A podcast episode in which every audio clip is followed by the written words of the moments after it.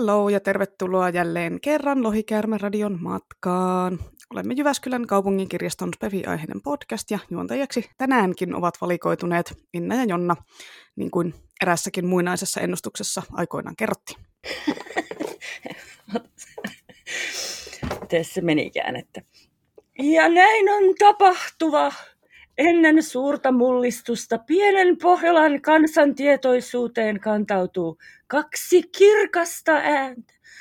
Kuuntele heitä tarkoin, sillä he antavat hyviä neuvoja. Mikä ennustaja ääni. joo, kyllä. Toivottavasti kaikki intonaatiot meni kohdaan. Kyllä, kyllä tämä oli juurikin oikein. Että joo, hyvin osasit ulkoa tämän muinaisen ennustuksen.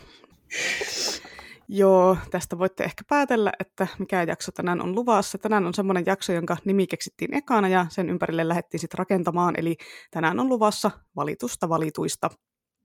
Eli puhutaan fantasiakirjallisuudessa niin kovin yleisestä valittutroopista, mitä se pitää sisällään, millaisia erilaisia valittuja löytyy, mitkä on meidän mielestä parhaimpia ja huonompia tätä trooppia edustavia hahmoja ja kirjoja ja teoksia ja kaikkia muita. Me myös mietitään, että voiko valittuudesta luistaa tai voiko ennustusta huijata tai mitä tapahtuu, jos valittuja onkin enemmän kuin yksi ja kukas valitun valitsee ja kaikkia muita tämmöisiä kysymyksiä.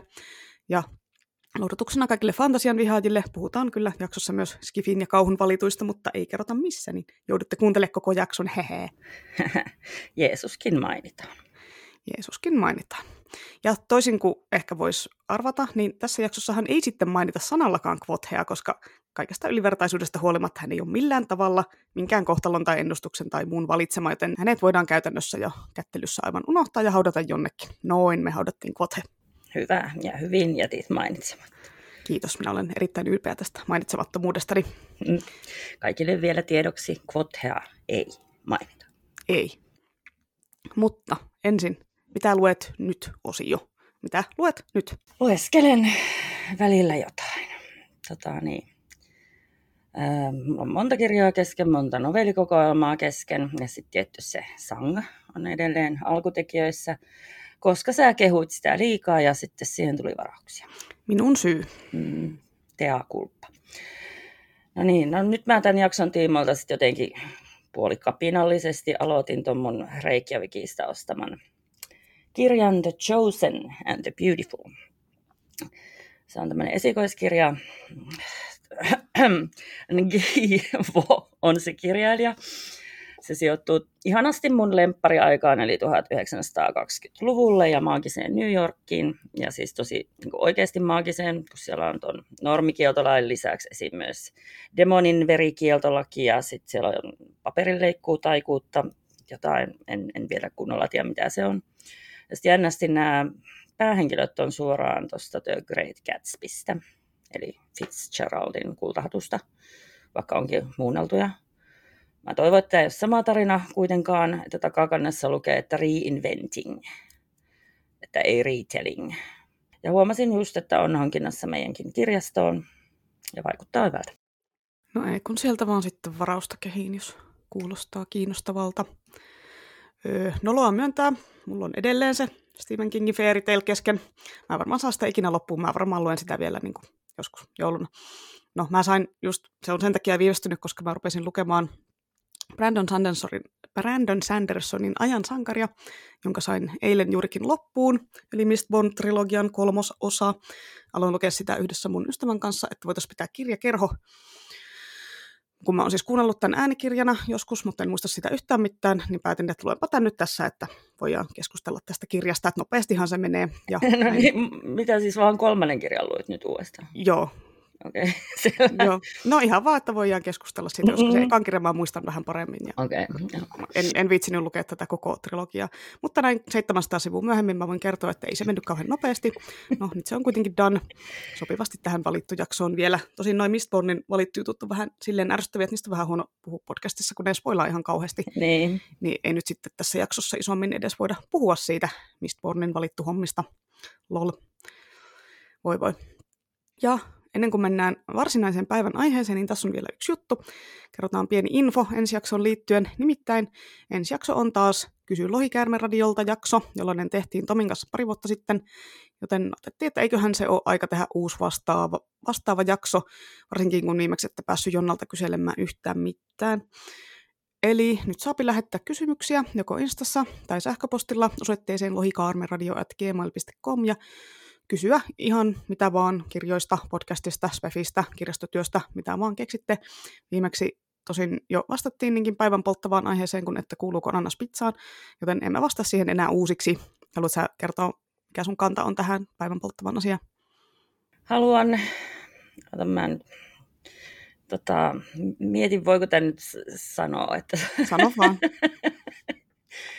Pizza ilman ananasta on kuin radio ilman kvotea. tota, Kerkesin sitten juuri mainita, että näin nämä meidän periaatteet kuule äkkiä. Näistä luistetaan välittömästi. Joo, no poikkeus vahvistaa säännön. Nyt ei mainita kvotea enää oikeasti. Kolmatta ei. kertaa ei mainita. Joo, mutta tosiaan että ananaksen alle siis sopii ihan parhaiten pizza. Että se on se ensimmäinen täyte, minkä mä valkkaan. Ellei ole sitten suunnitteilla jonkinnäköinen ihme parsapizza, mutta Parsapizza, okay. harvemmin. Joo, no minä olen myös Team Ananas all the way. Jes, mahtavaa. Mutta kyssäreitä saa lähettää tuonne, sanotaan nyt, että maaliskuun 20. päivään asti. Mutta jos nyt tulee heti mieleen joku hyvä, niin roiskaskaa menemään, älkää ootelko turhaan sinne asti. Mutta nyt sitten vihdoinkin mennään päivän aiheeseen. Ja aloitetaan tämä valitus nyt vaikka sillä, että avataan valitun käsitettä. Englannissahan tämä kyseinen erityisesti just fantasiakirjallisuudessa esiintyvä hahmotrooppi tunnetaan nimellä The Chosen One, mutta kyllähän tätä siis esiintyy muissakin spefikenreissä. Mut on tämä mun mielestä kuitenkin semmoinen aika selkeä spekulatiivisen fiktion juttu, että mä en ole silleen realistisessa kirjallisuudessa ei se ole ihan samanlainen hahmotyyppi. Että ne on enemmän sitten niinku sankari, protagonisti, joku päähenkilö tämmöinen, mutta ei ne niinku ole sille ehkä chosen oneja, vai mitä mieltä sä oot tästä?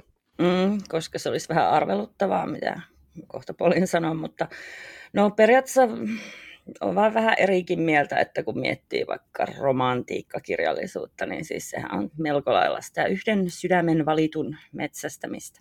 Mutta sen voi tosiaan kyllä ihan siisteyden vuoksi jättää jaksosta pois. Joo, ei olla romantiikka-podcast ja muutenkin, en mä tiedä, ehkä semmoinen minä valitsen sinut meno on ehkä vähän erilaista valituksi tulemista kuin, niin kuin Spefi-kirjoissa, tai sitten tähän jaksoon pitäisi varmaan sisällyttää myös Pokemonit.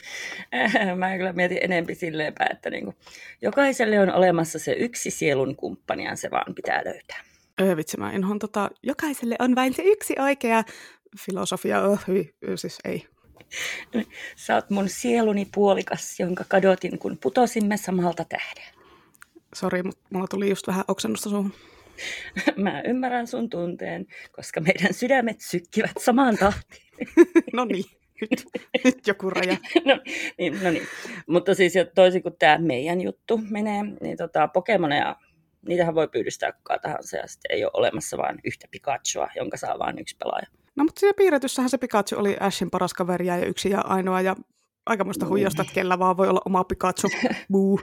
No, no siis se piirretty oli pelijohdannainen.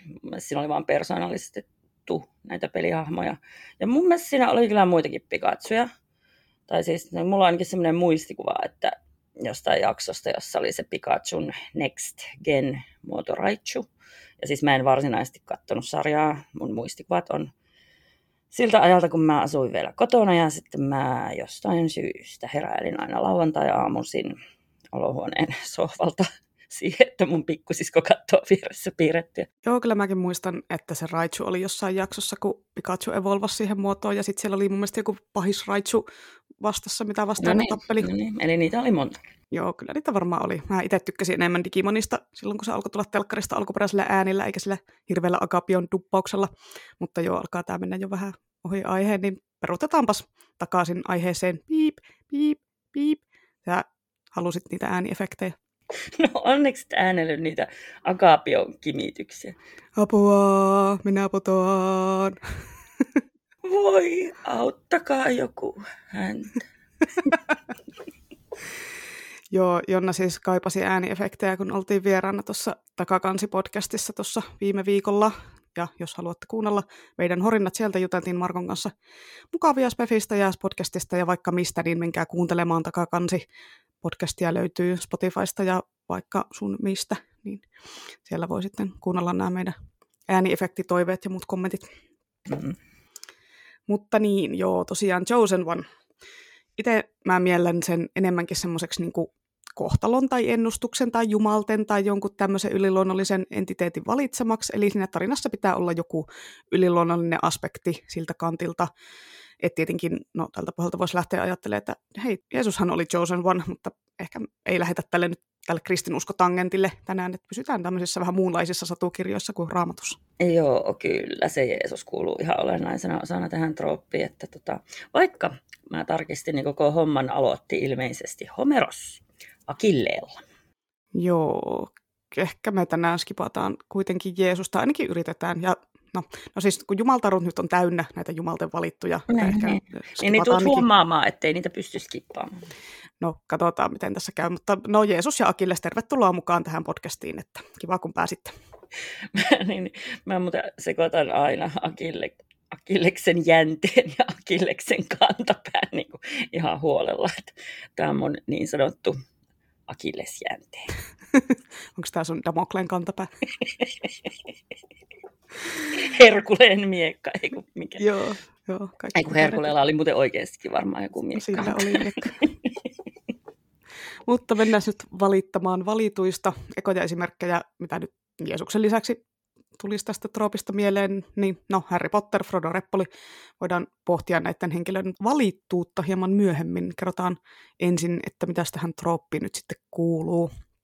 Eli kyseessä on tarinan hahmo, joka on jollain tavalla yleensä jonkin ulkoisen voiman ennustuksen Jumalan toivesta valittu johonkin tietynlaiseen tehtävään tai rooliin. Tai sitten voi tietenkin olla semmoisia valittuja, jotka on jonkun porukan valitsemia, jolloin tämä valittuus ei tuu mistään yliluonnollisesta lähteestä.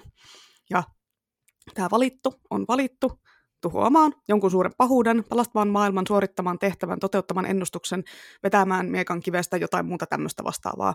Ja näitä voi sitten vähän jakaa eri tyyppeihin sen perusteella, että miten se tässä hahmossa ilmenee se valittuus. Koska joskus, aika harvoin, mutta joskus kuitenkin, tämä valittuus on tämän hahmon tiedossa, joko ihan lapsesta asti, eli sitä niin kuin jotenkin kasvatetaan siihen rooliin. Et esimerkiksi, mä mieleen tylin Daenerys Targaryen. Mm. Kasvatettiinko se? Mun siis Dyynin Paul selkeästi kasvatettiin sitä sen mahdollista kvisaatshaaderahhiutta varten. Mutta tota, mun mielestä Dany enimmäkseen kasvatettiin hyvin naimisiin. No niin, no, no silleen totta jo, että ei se Danny ihan lapsesta asti ollut silleen chosen one, mutta se kuitenkin niin ties, kuka se on, se ties olevansa kuninkaallista sukua ja oikea Targaryenin perillinen. Mm, Varsinkin siinä kohtaa, sit, kun se Viserys ei kestänyt pientä sulatettua kultaa päähän kaadettuna, toisin kuin oikean lohikärmen pitäisi. Ai ai, ihan mm. lohikärme oli hän. Niin, sitten tuossa Kerstin Kierin Rupinin punasarjassa oli myös tämmöinen tosin semmoisella pienellä twistillä, että jotain toista henkilöä on kasvatettu siihen valitun rooliin, mutta käykin ilmi, että oho, tämä päähenkilö onkin se valittu sitten, eikä se toinen. No, varmaan näitä on muitakin, mutta nyt ei tullut heti mieleen, että ehkä tämmöisiä, en tiedä, onko tämmöisiä sitten enemmän Skifin puolella. Mm, mulle tuli nyt ekana mieleen tuosta toi Brandon Sandersonin Warbreaker. Siinä oli myös tämmöinen kiva, että kasvatimme väärän sisaren twist mutta ei siinä kyllä ollut mitään yliluonnollista. Ja sitten se, se, se väärin kasvatettu ilmaantui sitten sinne Stormlight Archive sarjaan, joka on toinen Brandon Sandersonin sarja, mitä me ollaan hehkuteltu täällä, ja sitten se on sama universumia, mutta ihan eri planeetalla. Että tota, aika kauas siltä alkureitiltä se eksy. Joo, tai sittenhän se on se ehkä tämä yleisin juonikuvio näissä on se, että se valittuus tulee yllättävästi esille, yleensä lapsuudessa kautta teini-iässä sille, että niin kuin sille ns päähenkilölle ilmaantuu jotain taikavoimia tai muuta, jota, muuta tämmöistä, jonka kautta sitten huomata, että hei, tämä tyyppi onkin se maailman pelastaja, että se, jonka täytyy kukistaa, pahusta joku muu homma hoitaa. Että esimerkkinä nyt vaikka silleen Buffy, Percy Jackson, Chris Haverse Alina, no tietenkin se Harry Potter, tosin no Potteriahan ei niin kuin Voldemortin kukistajaksi valitse mikään kohtalo, vaan Voldemort itse. Mutta anyway, ja siis muita tämmöisiä vastaavia on nämä kaikki Potterin johdannaiskirjojen sankarit, niin kuin Nevermore-sarjan Morrigan ja Magisterium-sarjan Callum ja Septimus Heap ja mitä näitä nyt on vaikka kuinka paljon. Mitä, mitä, mitä on johdannaiskirja? No siis mä kutsun HP-johdannaiskirjoiksi näitä sen jälkeen julkaistuja lasten ja nuorten fantsuja, missä on käytetty tätä samantyyppistä ideaa, että on niin valittu päähenkilö ja sen kaveriporukka taistelee jossain taikakoulussa tai muussa taianomaisessa ympäristössä niin kuin jotain pahaa vastaan ja näin. Okei, okay, joo. Joo, mä niin kuin, no niin, joo, kyllähän se menee siihen, mutta tota, mä, mä oon jo niin kuin ajatellut, että ne on muotoutunut omaksi genrekseen niin kuin tosi äkkiä tai alagenreksi. Ja sitten, että se on vain normaali osa kirjallisuuskanonia nykyään. Että, niin, kuin, niin kuin esimerkiksi just tämä valittu trooppi, kun se alkoi sieltä Akilleesta ja sitten jatkui kuningas Arturilla. Ja sitten se nykyään näyttää vain kuuluva asiaan niin kuin monesti ihan kyseenalaista. Mm, joo, ja kyllä toi teinit aikakoulussa on aika lailla oma semmoinen fantali- fantasiakirjallisuuden alagenre tässä kohtaa, tai ala-alagenre. joo, ja sittenhän on vielä kolmas versio, eli tämmöiset ulkopuoliset tahot, esimerkiksi sukulaiset tai jotkut muut tietää, että tämä kyseinen tyyppi on se valittu, mutta sitä asiaa koitetaan jotenkin salata, pitää se valittu vähän niin kuin piilossa, ottamassa sopivaa hetkeä, ja tästä esimerkkinä nyt sitten vaikka Belkarionin Tarun Karion, Näkijän Tarun Fitz, Hyvien enteiden Adam, Willown prinsessa Elora ja näin poispäin. Ja siinä ajan pyörässähän se Rand on myös joku uudelleen syntynyt lohikärme, joku, jota porukka etsii. Mä en, mä en muista siitä oikeasti kunnolla mitään, mutta eikö se, meneekö se tähän kategoriaan? Menee, mä, mäkin tarkistin. Mä en niitä lukenut kuin ne pari ekaa kirjaa, mutta tota, se menee suoraan siihen, että se on valittu taistelemaan pahaa vastaan, mutta myös se paha on valinnut omat valittuunsa ja sitten näiden pitää sitten keskenään taistella, kun on hyvisentiteetti ja pahisentiteetti, ja ne ei vissi itse viiti. Sitten niin kuin aika sama meininki kuin raamatun Jumalalla ja saatanalla, ja sitten niin, jos ilmestyskirjaan on uskominen. Että tota, Kristus ja Antikristushan tekee ne kaikki työt, ja sitten nämä pyörittelee peukaloitaan taustalla. Mm, joo, no siis tietenkin sillä pahallakin pitää olla yleensä se oma valittu. Tietenkin tämä on aika olennainen juttu monissa mm. tarinoissa. Sittenhän tähän valittuuteen liittyy myös muita tämmöisiä fantasiakirjan päähenkilölle tyypillisiä ominaisuuksia, kuten että se on yleensä orpo ja tai köyhä tai muuten semmoinen päähän potkittu, ja sillä joko on taikavoimia, vaikka ei saisi olla, tai sitten sillä ei ole taikavoimia, vaikka pitäisi olla. Ja sitten sillä on joku porukka siinä ympärillä, joka jeesi kantamaan tätä valittuuden raskasta taakkaa, joko ystäviä tai sitten jotain aikuisia, jotka harvemmin nyt kuitenkaan on tämän valitun omat vanhemmat, koska se on aina orpo, vaan siinä on aina joku muu vanha viisas neuvoantaja, velho, joku tämmöinen ja 90 prosenttia ajastahan nämä valitut on lapsia tai teinejä. Ehkä saattaa olla just nuoria parikymppisiä aikuisia, jotain tämmöisiä, mutta äärimmäisen harvoin oikeita aikuisia saati oikeasti semmoisia eläkeikää läheneviä. Mm. Ja sitten juonikuvioon tietysti kuuluu se, että se valittu koittaa jotenkin pyristellä siitä roolistaan pois, hajoilee siihen, että miksi juuri minä. Et aiemminhan nämä valitut on ollut aika lailla järjestää miehiä, mutta nyt onneksi moderneina aikoina ja varsinkin YA-fantasian nousun myötä on tullut sitten mukaan jengiin myös nämä naishahmot onneksi. Siinä kai ne troopin yleisimmät piirteet lyhykäisyydessään vai oliko vielä sulla jotain lisättävä? Niin joo. Mm, että tota, no, se voisi lisätä, että on myös niitä, joista ei tiedetä, kuka se valittu on, tai onko sitä edes syntymässä tähän maailman aikaan vielä. Ja sitten joidenkin tapahtumien kautta sitä valittuna oleminen selviää joillekin, jotka sitten jeesii tätä aiemmin päähän potkittua valittua matkallaan ja oikeastaan niin antaa sille sen suunnan nyt kun sä sanoit noita, niin tosiaan näissä mennään jo mun mielestä siihen tosi arveluttavaan piirteeseen, että kun hyvin usein sen valitun kuuluu olla kärsinyt, köyhä, ehdottomasti ainakin orpo, ja ilman mitään sen hetkisiä niin kunnon esikuvia. Sitten siihen ilmaantuu joku tosi ystävällinen ja cool tyyppi ja alkaa koulimaan sitä johonkin hirveäseen hommaan, johon kuulemma kukaan muu ei pysty. Eikä se monesti edes kerro sitä hirveätä tehtävää niin kuin etukäteen ensitöikseen sille valitulle. Se olisi ihan liikaa sille orpoparalle, että pikkuhiljaa annetaan lisää infoa, kunhan tämä aivopesu on kunnolla niin kuin kaaliin. Sitten se kaltoin kohdeltu tyyppi leimautuu tähän pelastajaan tietenkin ihan täysillä. Ja sitten kun se kuulee, kuinka se on tosi erityinen ja hieno, niin saahan sen sitten groomattua siihen lopulliseen niin kuin hyvin mahdollisesti kuolettavaan tehtävään niin kuin vähän viekotella niin kuin jos näin kävisi oikeassa elämässä, niin olisi aika ilmiselvää, ettei tällä mentorilla ole puhtaat jauhot pussissa, että niin kuin terroristeja kouluttaa tällä tavalla. Joo, kun sä tolleen ton muotoilit, niin vitsi, aloin miettimään just jotain Mistbornin viniäkin, että tollehan sille suunnilleen just kävi, että no onneksi nyt Kelsier oli silleen hyvän asialla siinä kuitenkin, mutta joo. silti joo. Ja mulla oli niinku se muistikuva, että se Kelsier aiko itse hoitaa sen koko homman siinä alussa, mutta sitten kävi miten kävi. Mm. Joo, joo. Mutta niin, ja periaatteessahan siis se oli terroristijoukko se niin kuin joukko, että sen tarkoituksena oli syrjäyttää vallitseva hallitsija erinäisillä tempauksilla, ehkä sillä erotuksella, että ne niin kuin ei halunnut tuottaa mitään hirveitä siviilivahinkoja. Ja sit, niin kuin periaatteessa varmaan aika monella nykymaailman terroristilla on omasta mielestään tosi hyvä oikeutus niihin tekoisiinsa, että sitten voi vertailla, että kuinka paljon se tarkoitus pyhittää keinot kullakin, että meneekö kaikki terroria ja murhat läpi, että saadaan se mikäkin unelmavaltio tai taivasten valtakunta maan päälle tai jotain, ja, vai onko rajoja, joita ei saa ylittää sitten. Mm, niin, niin, no siis riippuu varmaan tosiaan, että miltä kantilta katsoo, että ollaanko niin kuin siinä kirjassa pelissä missä ollaankaan, niin sen vastarintaliikkeen puolella, niin kuin vaikka mm-hmm. just nälkäpelissä Final Fantasy 7 se Avalanche on se porukka, joka siellä yrittää niin kuin, tehdä tämmöistä niin kuin, ikävää, räjäytellä junia ja mitä kaikkea mm, tämmöistä ne niin. tekee niin kuin, suuremman hyvän puolesta. Mutta sitten jos katsoo niin nykyajan meininkiä, niin onko se joku pommeilla uhkailevaa terrorista ollut semmoinen asia, mistä porukka olisi että jee, hyvä, taistelette tämmöistä isompaa pahuutta vastaan. et ehkä ei, että se riippuu tosiaan ihan näkökulmasta, että missä ollaan. Että ainahan yksi puoli on oikeassa ja toinen puoli väärässä oli se asia sitten ihan mikä vaan oikeastaan. Että en mä tiedä, onko ihmiskunta mistään asiasta ikinä samaa mieltä. Eh, tota, toivottavasti ollaan sitä mieltä, että happea on hyvä olla olemassa, vai en mä tiedä, kyllä onko olemassa happikriitikkoja. Kyllä, varmasti löytyy jostain niitäkin, jotka on silleen, että hei, tämä happijuttu on vaan suuri salaliitto, missä kaikki on mukana, että kyllä typpi on oikeasti se juttu ja totuus, ja me tullaan vielä selvittämään tämä asia ja näyttämään teille kaikille, että typpää kun hengitätte, niin ja. kaikki menee hyvin. Ilmalukko, ilmalukosta ulos vaan kaikki, moikka moi. Joo, mutta takaisin takaisin, jos mentäisiin tänne valittuihin, onko sulla joku sellainen asia, mikä sulle tulee tästä troopista ekana mieleen?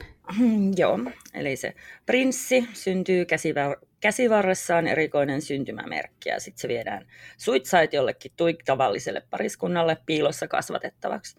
Että tota, mä en tiedä, siis mulle tuli ensimmäisenä tuo mieleen, että onko tämä edes yleistä, että milloin tämä oli yleistä. Että kuningas Arturi aikana Terry Pratsettin toi Captain Carrot on just tällainen, sitten sitä ei ihanasti kiinnosta lähteä prinsseilemään, kun se tykkää olla poliisi.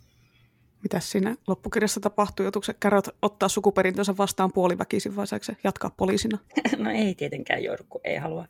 Tota, mun mielestä väliin se syntyperä tulee vähän esille ja sitten ne kaikki silleen sivuuttaa sen taktisesti. Että tota, ei se niinku koskaan ollut mitenkään erityisen iso juttu niissä kirjoissa, kun koko ajan siellä on kaikkea muutakin menee. Mm, eli Pratchett tunsi tämän troopin ja osasi sitten niin kuin käyttää sitä silleen omalla tavallaan. Mm. Mutta joo, onhan toi tuommoinen yleinen alkuasetelma fa, niin kuin saduissa, fantasiatarinoissa, kaikissa tämmöisissä, että joku lapsi syntyy ja siitä näkee jotenkin heti, että no niin, tämä se valittu nyt on, jostain syntymämerkistä tai mistä lie. Että tällainenhan oli just uh, Willow-elokuvan ja sen uuden TV-sarjan se Elora Denen, joka piti sitten piilottaa pahalta kuningattarelta, koska ennustus sanoi, huom, tämmöinen random ennustus, mm-hmm. sanoi, että tämä prinsessa tulee koitumaan kuningas Bavmordan kohtaloksi, ja Belgarionin tarun Garion oli myös semmoinen, kun sen syntymää odotettiin jotenkin sukupolvitolkulla, ja sitä koko sukuhaaraa piiloteltiin, että se paha jumala Torak ei saa tietää, että tämä sukulinja on vielä olemassa, ja sieltä se tulee syntymään sitten se valittu, joka tulee sen tuhoamaan, ja oo. Niinpä niin. Tota, kerrottiinko siinä Belgarionissa, että kuka tämän ennustuksen teki?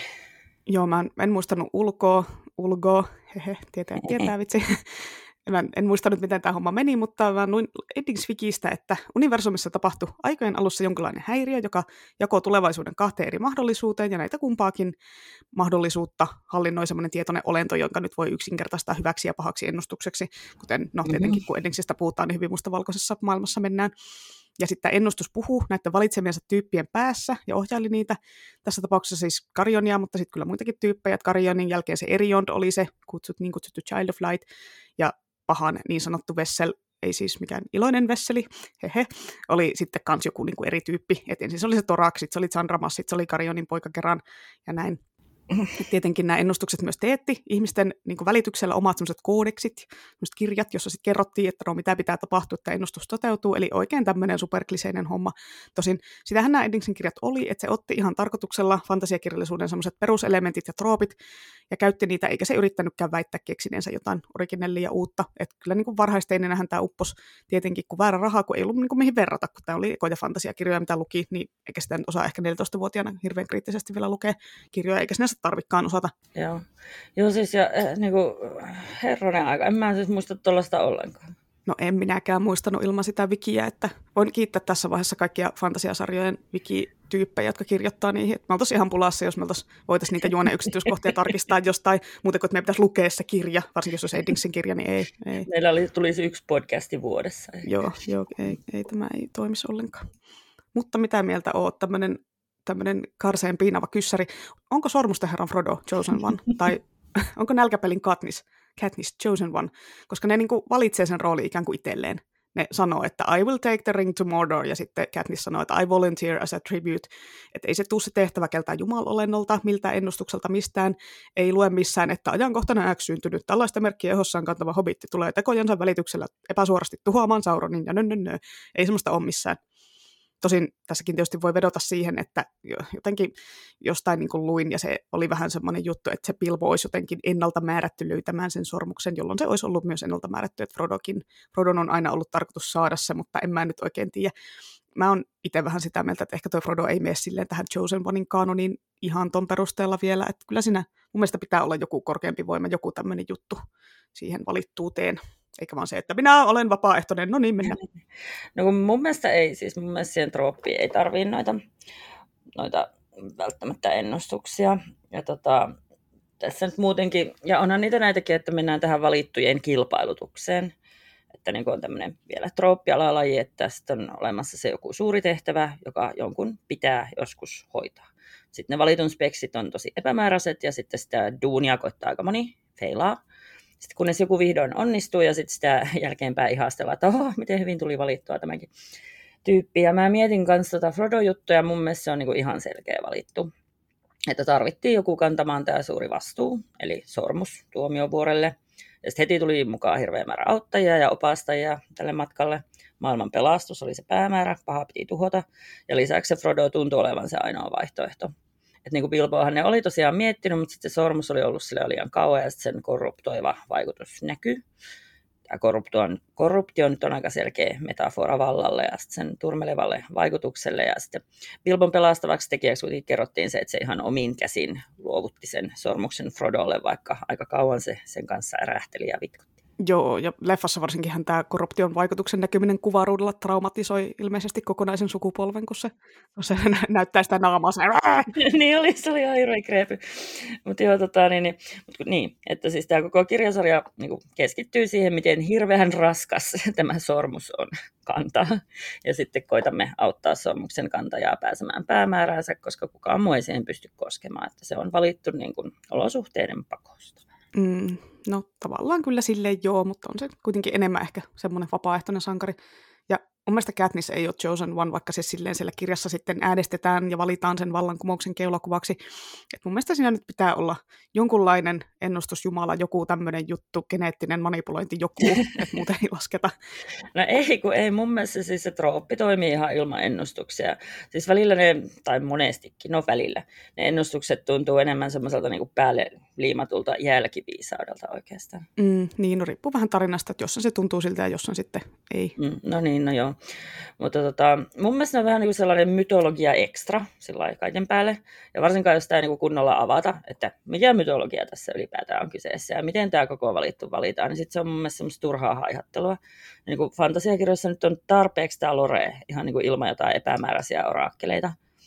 Mutta niin, nyt kun pääsin tämän sanomasta, niin siis ei Katnis, ei ole mun mielestä mitenkään selkeä valittu, että siis sen homman mun mielestä olisi voinut hoitaa kuka vaan muukin. Ja sitten oikeastaan Katniss valittiin niihin hommiin sen takia, että se näytti hyvältä ja oli hyvää markkinointimatskua. Ja itse asiassa tässä mielessä se oli väärin valittu, riippuen miltä kantilta katsoo. Mm, niin, no siis ensin se vaan ilmoittautui vapaaehtoiseksi pelastaakseen siskonsa, ja sitten se myöhemmin nostettiin mainensa takia semmoiseen niin keulakuvan rooliin, että tämmöinen vähän niin kuin, no saadaan tällä julkiksella tälle meidän asialle näkyvyyttä, mm. niin kuin joku puolue, joka yrittää saada näkyvyyttä eduskuntavaalien alla rekryymällä niiden riveihin jonkun valmiiksi julkiksen, jolla on paljon someseuraajia ja muuta vastaavaa tämmöistä niin kuin vaikutusvaltaa kansan keskuudessa. Joo, joo, hyvin paljon samoja mekanismeja tässä, ihan meidän normimaailmassa. Jep, eli muistakaa tämä aspekti sitten, kun menette kohta äänestää. Joo, joo, ehdokkaan kannattaa olla huolella valittu. Joo, ja jos menette seuraaviin edarivaaleihin asettua ehdolle, niin voitte kokeilla tämmöistä, että jos tämmöinen valittu retoriikka menisi vaalikampanjassa läpi, että tässä on tämmöinen ilmainen politiikkavinkki nyt. Tuliko meistä juuri poliittinen podcast? Aina on vahingossa ollut. Kaikki on politiikka. Niin on. Joo, no mutta kun mä ollaan näin eri mieltä ehkä vähän tästä valitun valitsemisesta, niin pitääkö nämä valitut niin vielä jakaa kahteen leiriin, että toisen kuuluu nämä omatoimiset itsensä johonkin tehtävään vapaaehtoisesti valinneet sankarit, jolla ei ole mitään semmoista jumalten valittu kohtaloennustusjuttua, vai niin kuin, että kun ne nostaa itsensä siihen rooliin, vai laineeko tämä valitun käsite tästä tapauksessa sitten niin kuin liikaa?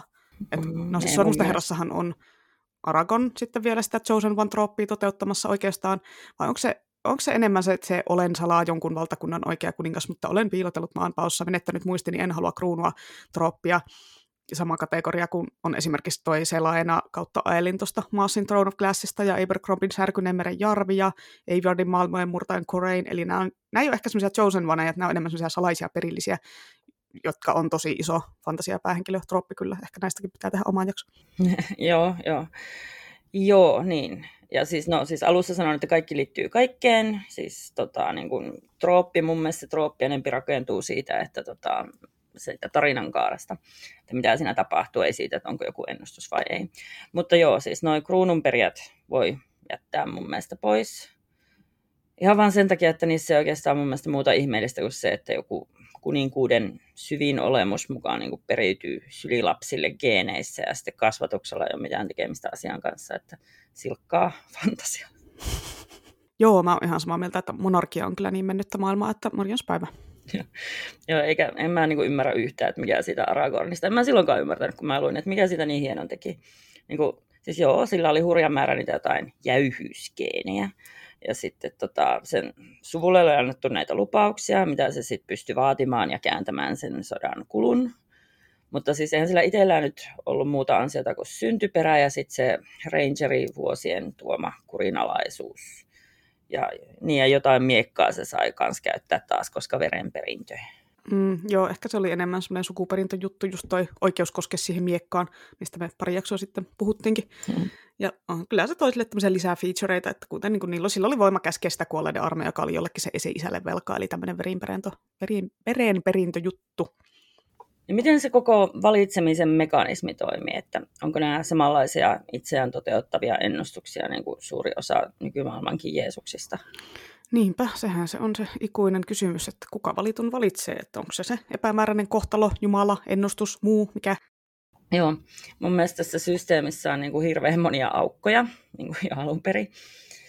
Tämä ilmeisesti niin kuin tarkoituksena on muuttaa se vallitseva olotila, ja sitten joka jostain syystä tai toisesta on mahdollista sillä hetkellä, ja sitten aletaan rakentaa jotain tulevaisuuden sankaria, joka voi sitten korjata. Että niin kuin, eikö tämä periaatteessa toiveajattelua?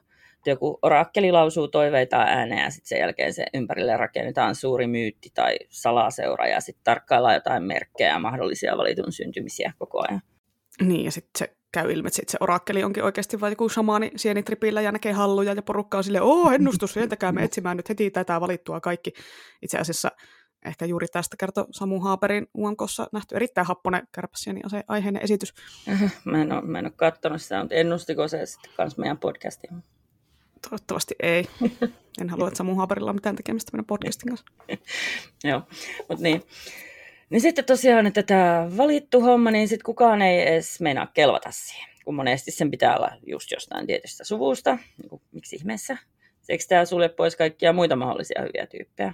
Mitäs sitten, jos ne olisikin vaikka Goliatin poikia eikä Davidin poikia tai sitten jonkun ihan muun tyttäriä, jos niillä on kerta kaikkiaan samat edellytykset hoitaa se homma kotiin, mutta sitten niitä ei edes huomioida siihen, kun ne katseet on jossain ihan muualla.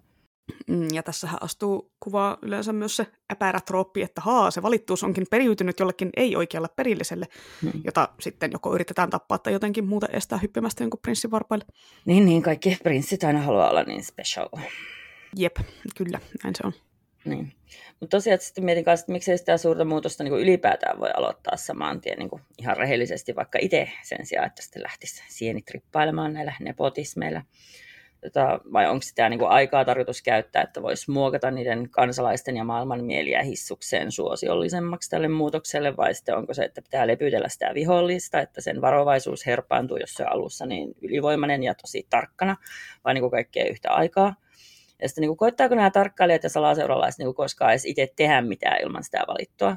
Vai onko se, niin kuin se ennustus tai myytti on niin, kuin niin tiukkaa iskostettu kaikkien mieleen, että kukaan ei edes hyväksy niin kuin mitään muunlaista tämmöistä katalysaattoria tähän muutokselle kuin sen luvatun ja valitun.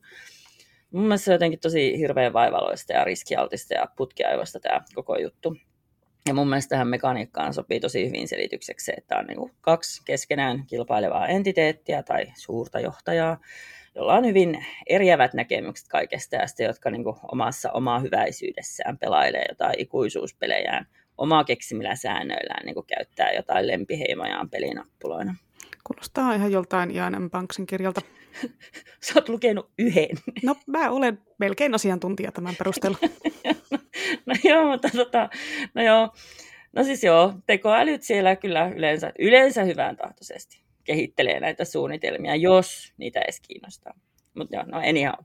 Mutta siis mun mielestä selkeästi tässä koko troopissa niin aliarvioidaan sitä koko muun maailman kapasiteettia tuottaa niitä potentiaalisia valittuja ja ylipäätään sitä, että voimavarana voisi käyttää niin yksittäisen sankarin sijaan niin joukkovoimaa.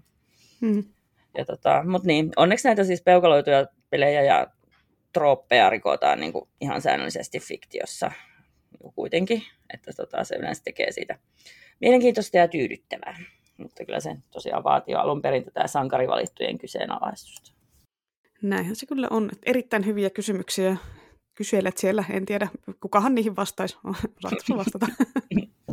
No ainakin no. nämä kirjailijat, joilla on nämä, nämä troopit. Älä kilistele sitä kahvia siellä. Sori. Kahvin kilistely loppuu. Lusikka pois. Ah, lusikka pois mineen. No mutta joo, näistä ennustuksista vielä just tämmöinen, että jos niin joku asia on ennustettu, niin voiko, voiko ennustusta huijata? Tästä mulle tuli ekana mieleen niin kuin taas toi se Willow, kun aloitettiin katsoa sitä sarjaa Disney Plusalta ja sitä ennen katsottiin se muistin virkistykseksi tämä alkuperäinen kasarileffa. Se oli kyllä älyttömän hyvä. Joo, pitäisi katsoa se sarja loppuun. Se alkoi ihan kivasti, mutta sitten se jotenkin epämääräinen magiasysteemi ja muu tämmöinen juonihaahuilu alkoi vaivata, niin sitten se jää vähän kesken. Mutta anyway, siinä alkuperäisessä leffassa Laura Danan niminen tyttölapsi pitää piilottaa heti leffa alussa, koska se syntyy semmoinen syntymämerkki kädessään, ja ennustuksen mukaan se tulee koitumaan pahan velhotar Bev Mordan kohtaloksi, joten sitten tämä Bev Morda vangitsee kaikki valtakunnan raskaana olevat naiset, että sitten kun se lapsi syntyy ja se löytyy se lapsi, millä on se syntymämerkki, niin se pistetään päiviltä ja ongelma ratkaistu siinä. Mutta tietenkin sitten se lapsi palastuu ja päätyy sitten tämmöisen Willow-nimisen kääpiötyyppisen olennon hoiviin, ja sitten kun otan seikkailuporukkaa lähdetään velhotarta metsästään ja näin lyhykäisyydessään, mutta Siinähän on sitten semmoinen jännä twist, että, spoilers, se porukka ja erityisesti Willow päätyy tappaa sen noidan suojellessaan sitä lasta, eli ei sillä ennustuksessa, ennustuksella ollut yhtään mitään virkaa, ja tämä Chosen One ei tehnyt mitään muuta kuin paskovaippaansa, kun muut hoiti sen homman kotiin sillä aikaa. Ja näinhän näissä ennustusjutuissa usein käy, että ei ne sitten niinku oikeasti mene sinne päinkään. niin, niin. Ja sitten kun näissä on aina se puoli, että jos tämä Bavmorda ei olisi ylipäätään lähtenyt tappamaan niitä sylivauvoja, vaan niin kuin keskittynyt vaikka hyvinvointiyhteiskunnan luomiseen, tai, tai sitten on ihan vaan vaikka perustorpparikurjuutukseen, ne kellä olisi ollut hirveätä kiirettä niin kuin lähteä tuhoamaan sitä alun perinkään. Se on rauhassa röhnöttää siellä valtaistuimella, aika kukaan olisi joutunut sitä vauvan puolesta tappamaan. No niinpä, kannattaisi vaan olla hyvä tyyppi, eikä alkaa sekoilla pikkuvauvojen tappamisen kanssa, niin kuin mm. Voldemort teki, ja koittaa sitten torpata se ennustus sillä, että hei, mä oon niin mukava ja hyvä hallitsija ja kaikki, että kukaan mut nyt haluaisi tappaa edes, niin kuin hei, come on. Niin, niin minä tekisin. Tappasit pikkuvauvoja. Olen oppinut. Röhnöttäisin, röhnöttäisin valtaistuimella ja esittäisin mukavaa, jos, siis jos olisi pakko ylipäätään lähteä joksikin vallanpitäjäksi. Muuten mä röhnytän kotisohvalla ja vähät välitän. Ja esität mukavaa. No, kotisohvalla ei onneksi tarvitse. No ei onneksi tarvitse, se on kyllä taivahan tosi... Ennustukset muutenkin kyllä semmoinen juttu, että voiko niinku ikinä niihin edes luottaa, että ne on sellaisia ärsyttävän epämääräisiä kapistuksia. Silleen tosi käteviä juonielementtejä kyllä tarinossa, kun niillähän nyt voi sitten aikaan saada lähes mitä vaan. Hmm. Oma suosikkiennustus on kyllä Buffin ykköskauden lopusta, kun siinä oli ennustuttu jossain, missä hän lie kronikassa, että tämä kauden pähis paapahis, paapahis kyllä, pääpahis vampyyri, eli Master, se tulee vapautua sen taikavankilasta ja tulee tappamaan Slayerin. Mutta loppujen lopuksi tämä toteutuu silleen, että Buffy itse menee sen Masterin luo tappamaan sen ensin, että haha, minäpä suijaan ennustusta ja tapan sen ensin, mutta ai ai, se onkin Slayerin veri, joka antaa sille Masterille voimat rikkoa se taikavankila, ja sitten Master imee Buffin kuiviin verestä ja jättää sen jonnekin jontkaan. Eli jos Buffy ei olisi mennyt paikalle sankaroimaan, niin siellä se Master kököttäisi edelleenkin varmaan, että if you hadn't come, I couldn't go. Think about that, niin se sanoo. Tosi ennustuksethan ei ota huomioon esim. elvytystä, joten sitten Buffy kuolee, mutta se ei kuole lopullisesti. Eihän siinä muuta kuin vedet pois keuhkoista ja uuteen nousu. Joo, joo. Ja sitten kaikki ne jatkokehitykset, mitkä tuosta seurasi sen Slayer-linjan kanssa, oli kans ihan huippukamaa. Mutta joo, mutta siis tämä on just tätä, että niinku jos vaan jätettäisiin ne ennustukset kokonaan pois, tai ihan omaa rauhaansa, että mun mielestä ne tuottaa vaan ihan turhaa angstia ja sekoilua. Kyllä. Tämä kuka valitun valitsee aspekti on aina jotenkin tosi hämärä, että useinhan se on joku sukuperintö, joka sitten jotenkin aktivoituu, kun sopiva hetki koittaa, joku jumaluus tai muu tämmöinen ylimaallinen taho valitsee perusteella X. Mä en tiedä, onko tähän jotain tarkempaa yleiskaavaa, ainakaan fantasiassa. Et Skifin puolella ne valitut voi usein olla just semmoisia niin geneettisesti jollain tämmöisillä teknologia-hommilla manipuloituja yksilöitä, jotka on ikään kuin vartavasten tehty johonkin tarkoitukseen. Eli ne ei tule silleen randomilla, vaan ne niin kuin tehdään. Varsinkin mm-hmm. jos tähän liittyy elementtejä, kuten aikamatkustus tai joku ulottuvuuksien välinen kikkailu. Et esim. tuolla J. Christoffin ja Amy Kaufmanin Aurora Cycle-sarjassa, siinä on se Auri, päähenkilö, niin se on tulevaisuuden väen toimesta luotu aseeksi semmoista kamalaa juttua varten ja jätetty niin kuin menneisyyteen löydettäväksi, että se kamala juttu voidaan tuhota ennen kuin se pääsee isommin valloille, eli tämmöinen aika paradoksi juttu. Muistikuvat aika hatarat tästä kirjasta, mutta jotenkin tolleen se meni. Mm. Eli vähän erilainen valintaprosessi, mutta kyllä se Auri on niin kuin ihan selkeästi semmoinen chosen one, kun se on niin kuin tehty siihen hommaan. Tosin tähän väliin hei sivurantti, mä unohdin kertoa tämän vihajaksossa, tajusin just, että tähän jäi siitä kokonaan pois. Vitsi, mua raivostutti se Aurin tapa kiroilla, että se niin kuin sanoi tyyli holy cake ja mother custard. Ja mä olin silleen, niin kuin, että ei, ei, niin kuin, ei helvetti, ei tämmöistä. Että kirjailijat, please, jos ne kirjoitatte yökirjoja, niin älkää turha keksiköidille päähenkilöille mitään söpöilykiroja, karo, söpöilykiroiluja. Vaan ihan, ihan voi käyttää oikeita termejä. Kyllä ne voi kiroilla, se on kuitenkin nuorten kirja. No, niin, niin. Joo. Joo, siis sama homma tuommoinen hommahan, tuommoinen aikajuttuhan oli Terminaattorissa, eli siinä oli myös aikamatkustuskikkailu, sillä koitettiin tappaa se valittu, eli John Connor lähettämällä ensin Arska ja sitten vielä T-tonnisen perään menneisyyteen, ennen kuin se edes tekee mitään sillä tulevaisuudessa. Tosin sitten näissä on aina se ongelma, että jos se Terminaattor nyt olisi onnistunut lahtaa sen Johnin tai sen äidin Joni, eikö mukaan siellä tulevaisuudessa kukaan muu tyyppi nousisi tähän vastaavaan asemaan ja kusisi sen Cyberdynin muroihin, vai kai, olisiko kaikki mukaan vaan tästä yhdestä jäbästä kiinni, mä hieman epäilen tätä. No niinpä. Niin kuin, eihän sillä John Connorilla edes ollut muuta supervoimaa kuin paitsi, että se opetti Arnold Schwarzeneggerille vitseä. Tai siis, ota, tarkoitan tappajarobotille. No oli sillä nyt hei kuitenkin maailman kuulein ysäri teinipoika floppy hair kampaus sillä Edward Furlongilla. Se oli Joo, mutta, niin, mutta sitten sillä ei ollut sitä enää tulevaisuudessa. Ah, ei sillä ollut mm. mitään. Siis se olisi aivan hyvin voinut olla joku toinen tyyppi. Niin, niin. No siis tämä on sama ongelma aina nousee tarinoissa, missä mietitään just, yleensä mietitään tyyli Hitlerin vanhempien tappamista tai vauva Adolfin teilaamista, jotain tämmöistä. Niin, Pikkuvauvojen tappamista, niin. Niin, niin. niin. aina näissä tarinoissa mietitään. Eiköhän sieltä nousisi joku toinen vastaava tyyppi kuitenkin sekoilemaan, että ehkä jopa Hitler on ollut se toinen tyyppi, että joku on tulevaisuudesta matkustanut jo salamurhaamaan jonkun Hansin tai Dieterin, josta olisi tullut vielä pahempi diktaattori, ja tulevaisuudessa sitten on oltu tämän jälkeen, että oho, historia meni tommosenkin, meni, menikin tuommoiseen suuntaan hupsista tämän Adolfin kanssa. No ok, no tämä on kuitenkin parempi vaihtoehto kuin se, että koko maapallolla on tota, ydinsota ja kaikki tuhoutuu, että tämän se Dieter olisi aiheuttanut, että mennään tälle ja jätetään menneisyysrauhaan. Joo, kyllä. Sanon tähän, että voi äiti vanukas sentään. niin, se olisi, tota, niin se oli se pienempi, eli meillä oli pienempi paha Hitler. Ehkä. Joo. Joo, kyllä. Ja siis tosiaan siis niin kuin se ekan maailmansodan jälkeinen menohan siis oli tosi otollinen, siis minkä vaan diktaattorin nousu. No niinpä, että ei se niin. nyt ollut vaan siitä yhdestä Joo, ihmisestä kiinni, että se, se nyt sitten tota, ei päässyt ta- taidekouluun ja sen takia kaikki meni pieleen. niin, niin, niin. olisi pitänyt ei, päästä ei sinne niin. taikakoulu. taikakoulu. Hitler ei päässyt taikakouluun, joo just Joo, hyvä. No niin, joo. Mutta joo. Ja siis tuosta tuli mieleen toi se mä en muista, onko mä kertonut, mutta se Hammurabi-laki silmä silmästä ja hammas hampaasta. No, että ainakaan tästä podcastissa et ole kertonut. Joo, niin kuin se kuulostaa tosi brutaalilta nykymaailmassa, mutta niin kuin itse asiassa siihen aikaan se oli superedistyksellinen ja humaani lakimuutos. Koska sitä ennen ne tyypit kosti aina sen yhden tyypin kuoleman tappamalla koko suvun viimeiseen vesaan tai sitten ne katko kaikki raajat niin kuin pienimmistäkin loukkauksista. Ja sitten, sitten menee tästä vielä eteenpäin, niin kuin ensin tulee tämä edistys, että vain yksi hammas yhdestä hampaasta, hmm. yksi silmä yhdestä silmästä, ja sitten menee tuhat vuotta ja sitten Gandhi lausuu, että silmä silmästä tekee koko maailman sokeaksi. Tänään se mm. niin kuin ihmiskunnan moraali pikkuhiljaa kehittyy, eikä tätä kehitystä niin kuin, muokannut se yksittäinen Hammurab tai Gandhikaan, että yleisesti ottaa enemmistöpopulaatiosta alkoi olla sitä mieltä, että joo, riittää tämä homma. Tosi hyvin sanottu siellä yläoikealla muuten. Joo, se on kyllä vähän, vähän ekstra menoa, jos pitää kostoksi tappaa koko suku, että ihan, ihan kiva, että tästä on päästy. Paitsi näissä valittu tarinoissa, tämä tuntuu olevan vielä peruskauraa. Mm, niin, tapetaan koko suku, että sieltä ei sitä valittua tule. Ja pikkuvauvoja. Mm. Joo, kun näissä Skifi-tarinoissa nyt vielä ollaan vähän sen, niin mulle tuli mieleen toi Ender's Game. Se tuli vastaan, kun mä googlettelin niin Skifi-teosten valittuja. Oliko siinä joku tämmöinen, että se Ender niin kuin valmistellaan alusta asti kanssa tähän kohtaloon tai tehtävään? Mä en ole lukenut kirjaa enkä katsonut leffaakaan. Pitäisi varmaan katsoa, kun siinä on se, ah niin ihana A- Aasa, Eisa, Oos, Osa Butterfield. Miten toi lausutaan toi Asa?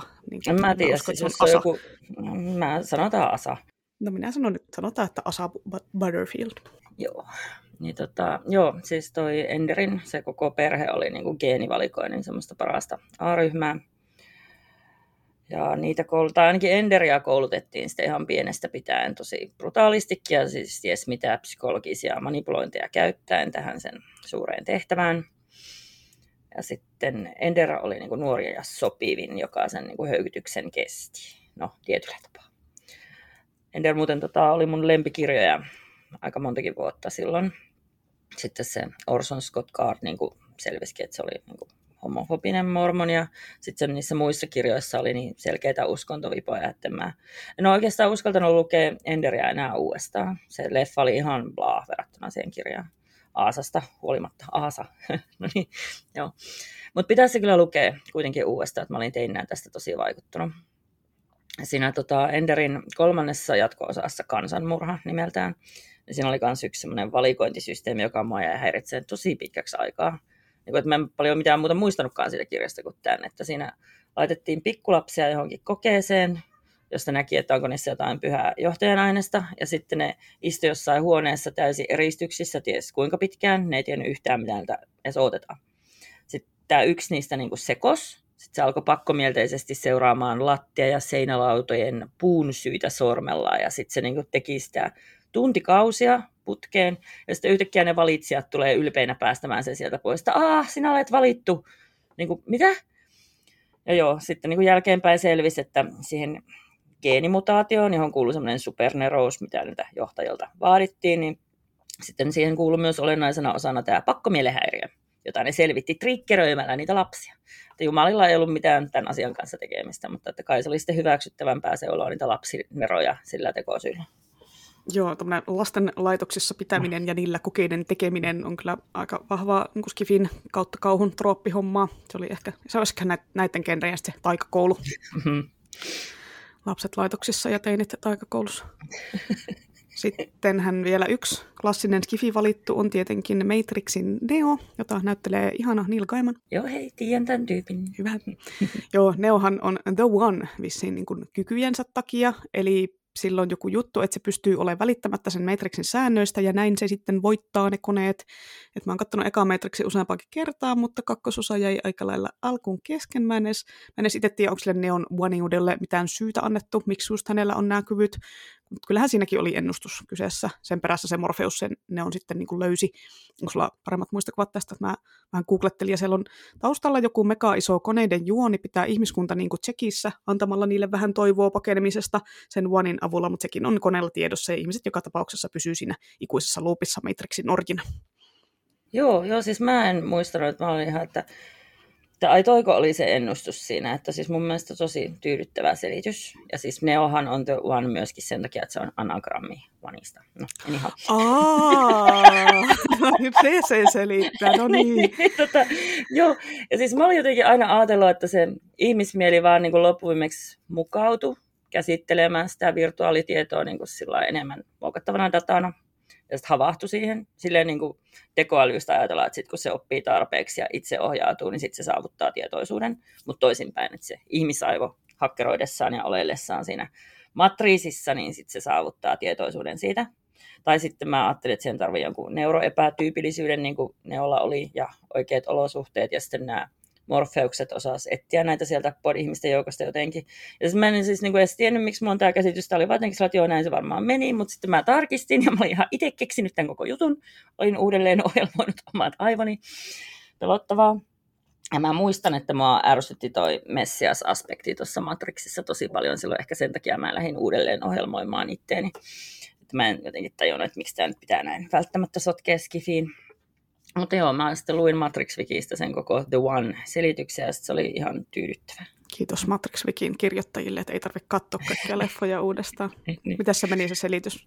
Siis Neohan ei ollut vissiin ainoa The One, oli muitakin Neo-nimisiä ihmisiä, vaan se oli tyylin kuudes iteraatio, mutta niitä pystyi olemaan vain yksi kerrallaan kai. Joo, joo siis tota, Neossa oli sellainen Prime Program, jota tarvittiin reboottaamaan se Matrixi aina säännöllisesti, ennen kuin se keräsi liikaa glitchejä crashas koko homma. Sitten se elokuvien Matrix oli kuudes reboottaus, ja jokaisessa oli tämä yksi valittu ohjelmankantaja, eli Neo. Ja sitten tämä, myös tämä Neossa oleva ohjelma keräsi kaikki ne muut mahdolliset glitchit ja anomaliat, ettei ne jää sitten leväälle, että ne on vaan yhdessä tyypissä. Ja, tota, niin, niin, ja koko homman tarkoitus oli tosiaan luoda sille heränneelle kapina-ihmiskunnalle toivoa ja sitten eräänlainen vapahtaja, jotta ei tekisi mitään epätoivosta. Ja sitten loppumiksi niiden koko kapinallisten olemassaolo sallittiin, koska niin kuin niillä voitiin sitten kiristää tätä Prime-ohjelman haltijaa lopussa tekemään kipeän valinnan, että tuhotako koko ihmiskunta niin mahdolliseen sukupuuttoon tuhoamalla se Matrix vai säästääkö sitten muutaman tyypin jatkamaan eloa ja puuttaa kiltisti sen matriisin taas priimakuntoon. Että sinällään niin kuin mun mielestä tosi hyvin sisäistetty tämä valittu asetelman niin kuin ilmiselvä tämmöinen psykologinen manipulointikulma, josta jo ehdin valittaa tai ehdimme. Toisaalta mä en myöskään sitten muistanut tota Matrixin loppua kunnolla ja siihen oli saatu se suuri taistelu kaiken tuhoavaa Agent Smithia kohtaan ja marttyyrikuolema ihmiskunnan puolesta, että niin kuin aika sitkeästi se koko trilogia kuitenkin toteutti tämän Chosen One troopin, että tästä annan miinusta. Ai vitsi, kun melkein sai puhtaat paperit Jonnalta, mutta sitten tuli marttyyrikuolema lopussa ja pilasi kaiken. Niin. Mutta miten sun mielestä eroaks noiskifin valitut fantasian valituisesta? Valituisesta. Valituisesta. Valitu, valituista olennaisesti. Pienet joo. valituiset. joo, ne on niitä, ne on niitä tuota, potentials, mitä Pafissa on, niin ne voisi olla valituisia. niin voisi olla, vai miten ihanasta. joo, onko sulla semmoista niin suurta tuota, mielipidettä, että kummassa on paremmat valitut sun mielestä? Mm. No Skifissä mä pidän enempi siitä, että ne valittujen kriteerit on selkeämpiä ja motiivitkin siinä on touhun selviää tai on selville ja sitten yleensä ne liittyy valtaan ja sen jakautumiseen, eikä niissä ole sellaisia hirveän mustavalkoisia hyvää paha asetelmia. Mikä no toisaalta niin kuin, no periaatteessa siinä on yleensä, koska no valta on paha, mutta, tota, niin, niin mutta sitten jos se hyvä paha on vaan jotenkin randomisti, että tämä on paha ja tämä on hyvä, niin se, se on hölmöä ja sitten se välillä tuntuu olevan jotenkin väistämätöntä jossain fansukirjoissa, että tämä nyt vaan mm. on, meitä on kaksi ja tämä toinen nyt on selkeästi paha ja tämä on hyvä. Mut mm, joo. joo, varsinkin vanhemmassa fantasiassa monestihan asiat oli aika mustavalkoisia, niin kuin, että no niin, on tämä paha velho ja hyvä kuningas ja noin. Että en tiedä, onko Skifissä ehkä sitten enemmän harmaan sävyjä kuitenkin näissä jutuissa.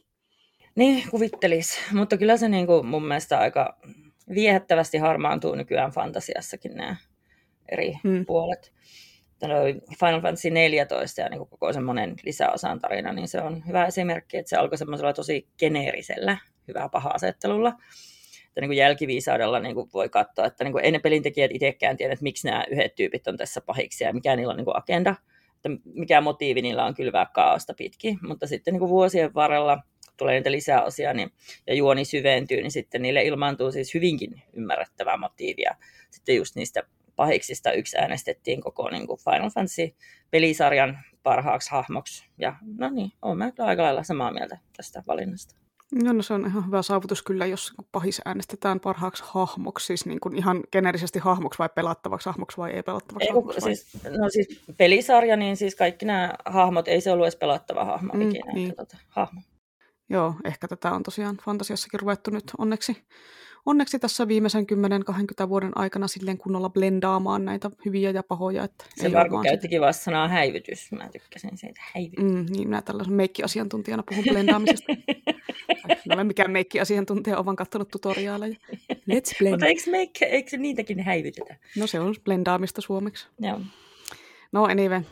Mut joo, ja tota, niin, Skivissä mä pidän enempi siitä, että se valittuus ei ole semmoinen summittainen syntymäpiirre, vaan sit se on yleensä just tarkan jalostuksen tulos tai sitten jostain aikamatkailusta johtuva loppumeksi melko pakollinen tapahtuma, joka pitää tehdä, että maailma jatkuu sellaisena kuin valittu on sen kokenut.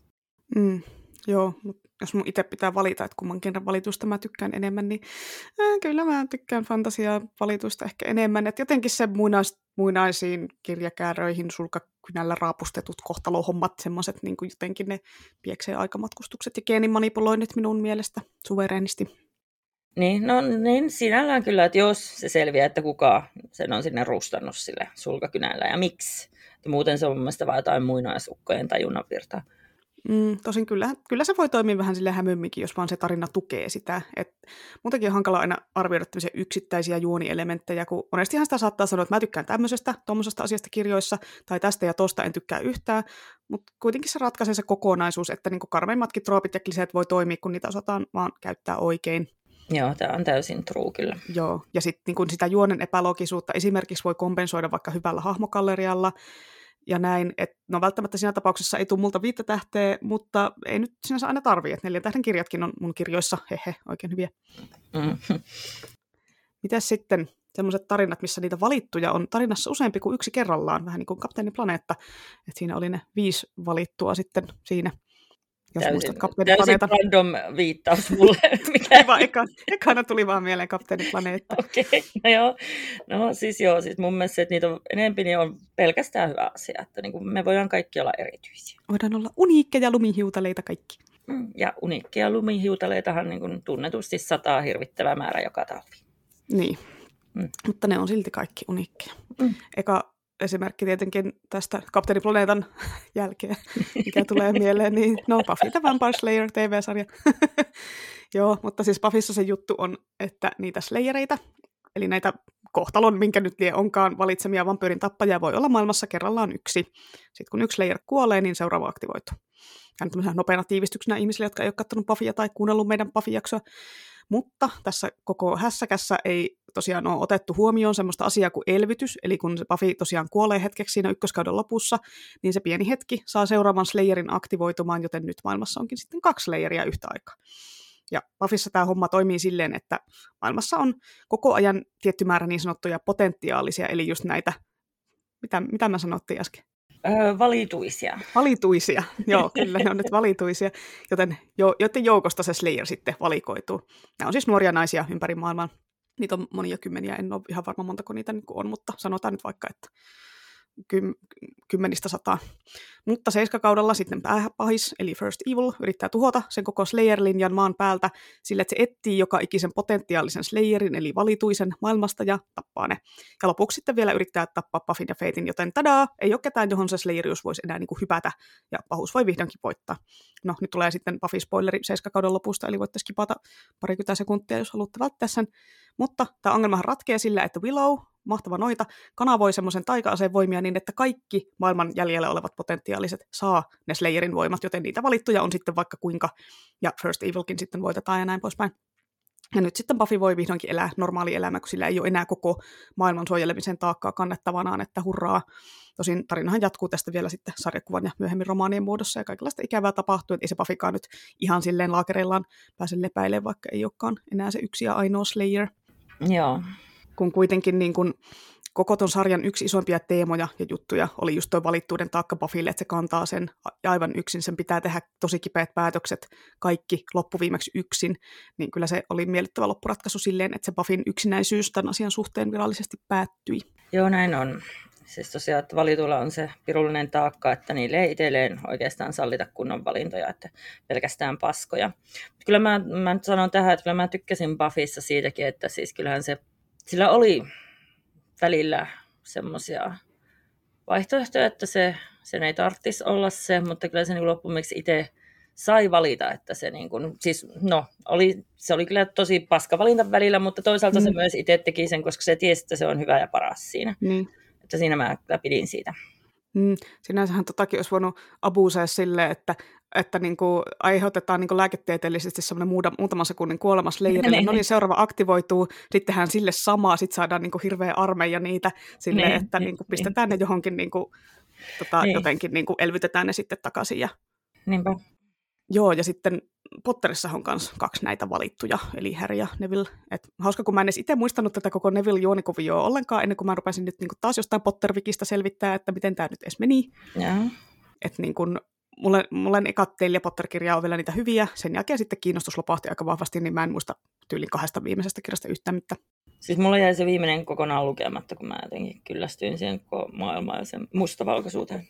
Joo, voin kertoa, että et ole menettänyt yhtään mitään, että jos multa kysytään. Tai sitten jos haluat sen koko tarinan, niin kato leffat, pääset saat vähän nopeammin ehkä. No, kun mä, ne oli vielä mun mielestä jotenkin tylsempiä kuin ne. Mm. joo, joo, en viimeiset leffatkaan ollut kovin hyviä enää, mutta mm. Joo, tässä podcastissa on meillä aika vähän jäänyt tämä Potterista puhuminen ihan siitä syystä, että kukaan meistä, minä, Tomi eikä Jonna, olla mitään sarjan suuria faneja. Me ollaan vähän liian ehkä vanhoja siihen, että se ei ole ollut meidän sellainen lapsuuden juttu. Mm. Plus sitten tämä, tietenkin tämä Rowlingin viime vuosien perseily on myös vaikuttanut siihen, että mua ei huvita puhua niistä kirjoista täällä. Mutta tässä jaksossa on nyt sitten kuitenkin vähän puhuttava. Itellä tuli niistä vikoista kirjoista kyllä semmoinen fiilis, että She Who Should Not Be Named ei oikein ehkä saanut sitä kokonaisuutta piettyä lapasessa, että ne alkupään kirjat oli selkeämpiä, koherentimpia, niissä oli selkeä jotenkin se juoni ja semmoinen.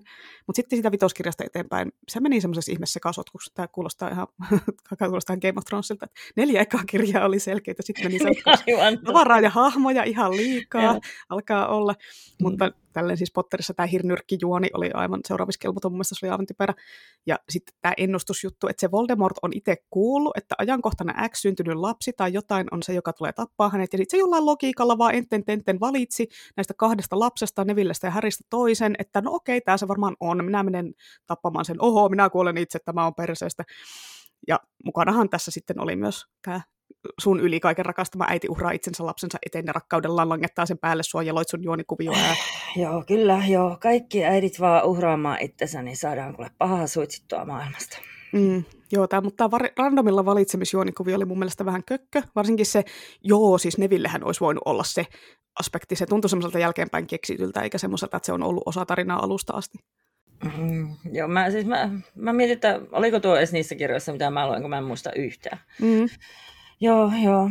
Tota, niin, niin, niin mulle tuli tuosta Rowlingista mieleen, että se meidän monesti kritisoima Eddings vaimoineen on siis paljon enempi vielä ihmisperseitä.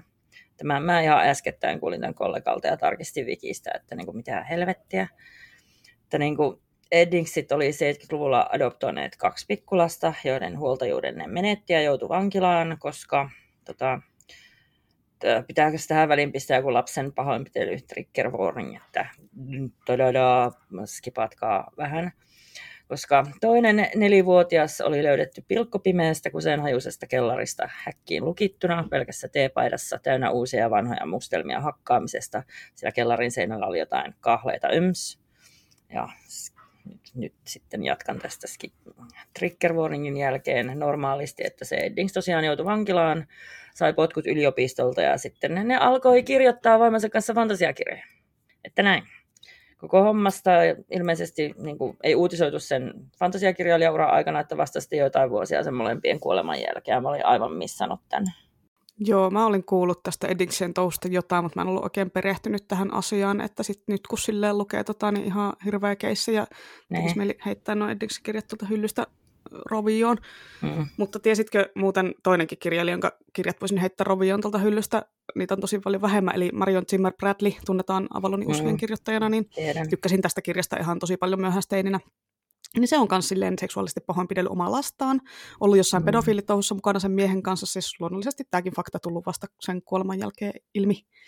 Joo, joo, tuosta mä kuulin muutama vuosi sitten ja olin sillä että no hitto, nyt mä ei tee enää, kun mä en ole lukenut niitä, niin ei tee enää, vaikka siis eihän ne niissä kirjoissa selkeästikään, koska ne oli siis maailmanlaajuisia siis tämmöisiä ja eliittipiireissäkin arvostettuja kirjoja, niin en ne niissä nyt näe, mutta en mulla nyt ole tehnyt mieli lukea niitä sitten. Mm, joo, ehkä, ja muutenkin, ehkä nyt ei jatketa tästä aiheesta tämän enempää tässä kohtaa. Joo, joo, otas. Hyvin kauhea ääni. Joo, siis mä pistin tätä keltaista teippiä tähän tota ympärille, että niin, niin. Nothing to see here, move along. Miki ympärille käärit keltaista joo, joo, podcastin ympärille. Pitää vähän pienentää, tota tuli aika kova, kovalla tuli okay. säikähin. Joo. Joo, ja siis tota, tämänkin asian miettiminen, että jos ei haluta puhua Rowlingsista, niin pitäisikö jatkossa skipata myös Eddingsistä puhuminen. No, tämäkin on taas tämmöinen aihe ehkä johonkin toiseen jaksoon tai toisen podcastin. Mm Siis kyllähän se voisi kipata, että kyllä me periaatteessa me vaan kritisoidaan sitä, ja sitä on kyllä tehty tosi paljon, että kun se on niin helppo kohde. Mm, joo, kyllä mä oon joskus sanonut tykkääväni jostain sen hahmosta ja näin, mutta... Niin, ja olen mäkin tykännyt niistä jostain, mutta niin kuin, no, se on kuitenkin maailman helpoin kohde niin. kritisoida. Niin, tämä on hankala, hankala keskustelu, mutta ehkä ei keskustella tästä nytten. Mm. Tosin mainitsen tässä, jos mä en usko, että me tehdään enää kolmatta vihajaksoa, tai no jos, et, jos tulee, niin mun ei tarvitse mainita tätä siellä. Kun on tämmöinen cop-out myös tältä She Who Shall Not Be Namediltä, kun se tappo vikankirjan lopussa hitto kotitontun ja pari jotain sivuhahmoa, että, se, että voi voi, kyllä nyt on kaikki lukijat ihan hajalla varmasti. Mä tykkään sitä meemistä, missä Rowling selittää, että on niin kovin rankkaa tappaa näitä rakastettuja hahmoja, ja sitten siinä alla George R. R. Martin on vaan silleen, oh my sweet summer child. että sinä et tiedä rakastettuja hahmojen tappamisesta yhtään mitään. Kyllä joo, mäkin tykkäsin tästä nautin. Joo, ja sama oli just tällä onko tämä nyt sitten He Who Shall Not Be Named jatkossa, eli Endings, että siinä oli Mallorean tarussa, siinä oli se ennustus, että yksi tämän retkikunnan jäsenistä tulee kuolemaan, niin mm. sitten se on tietenkin se kaikkein nopaden sivuhahmo, kun ei ole bolssa ja tappaa jotain silkkiä tai sedetraa tai, tai jotain oikeasti merkityksellistä tyyppiä, että huoh, että jossain kohtaa tosiaan tunt, tosin tuntuu, että se Martinilla lähtee se hahmojen lahtaaminen aivan lapasesta, mutta on se silti parempi ratkaisu kuin tuommoinen kukaan ei koskaan kuole meininki. Joo, ja, ja siis mä, mä en muistanut tuollaistakaan hiivatin ennustusta ollenkaan, että niinku, ja oikeasti, että mistä ne repii, että ennustus yksi retkikuntanne hahmoista tulee kuolemaan. Siis niinku, mitä? Mä voisin ennustaa noin vaikka joka Mount Everest-kiipeilystä. no, mutta joo, siis, no pitää olla jotain vähän väkisin väännettyä lukijoiden itketystä, tai sillä olevinaan kasvatettiin draamaa, että lukija olisi ollut silleen, no oh, kukakahan noista kuolee nyt jännittää, vaikka ei jännittänyt yhtään, kun mä tiesin silloin jo 14-vuotiaana, että se tulee olemaan toi tot. Vai mikä se nimi nyt olikaan. Mutta... Siis me koko ajan. Joo, niin. se oli täysin.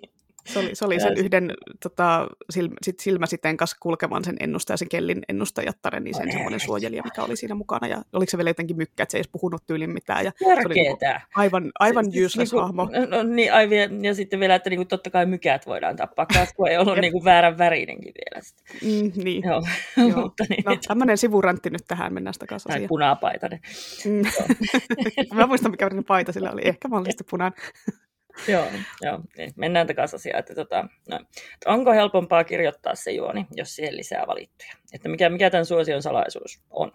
No kai se nyt on se salaisuus, kun fantasiakirjassa pitää olla se sankari isolla s ja myös se sankarin matka, niin se päähenkilön pitää olla valmis tekemään se matka.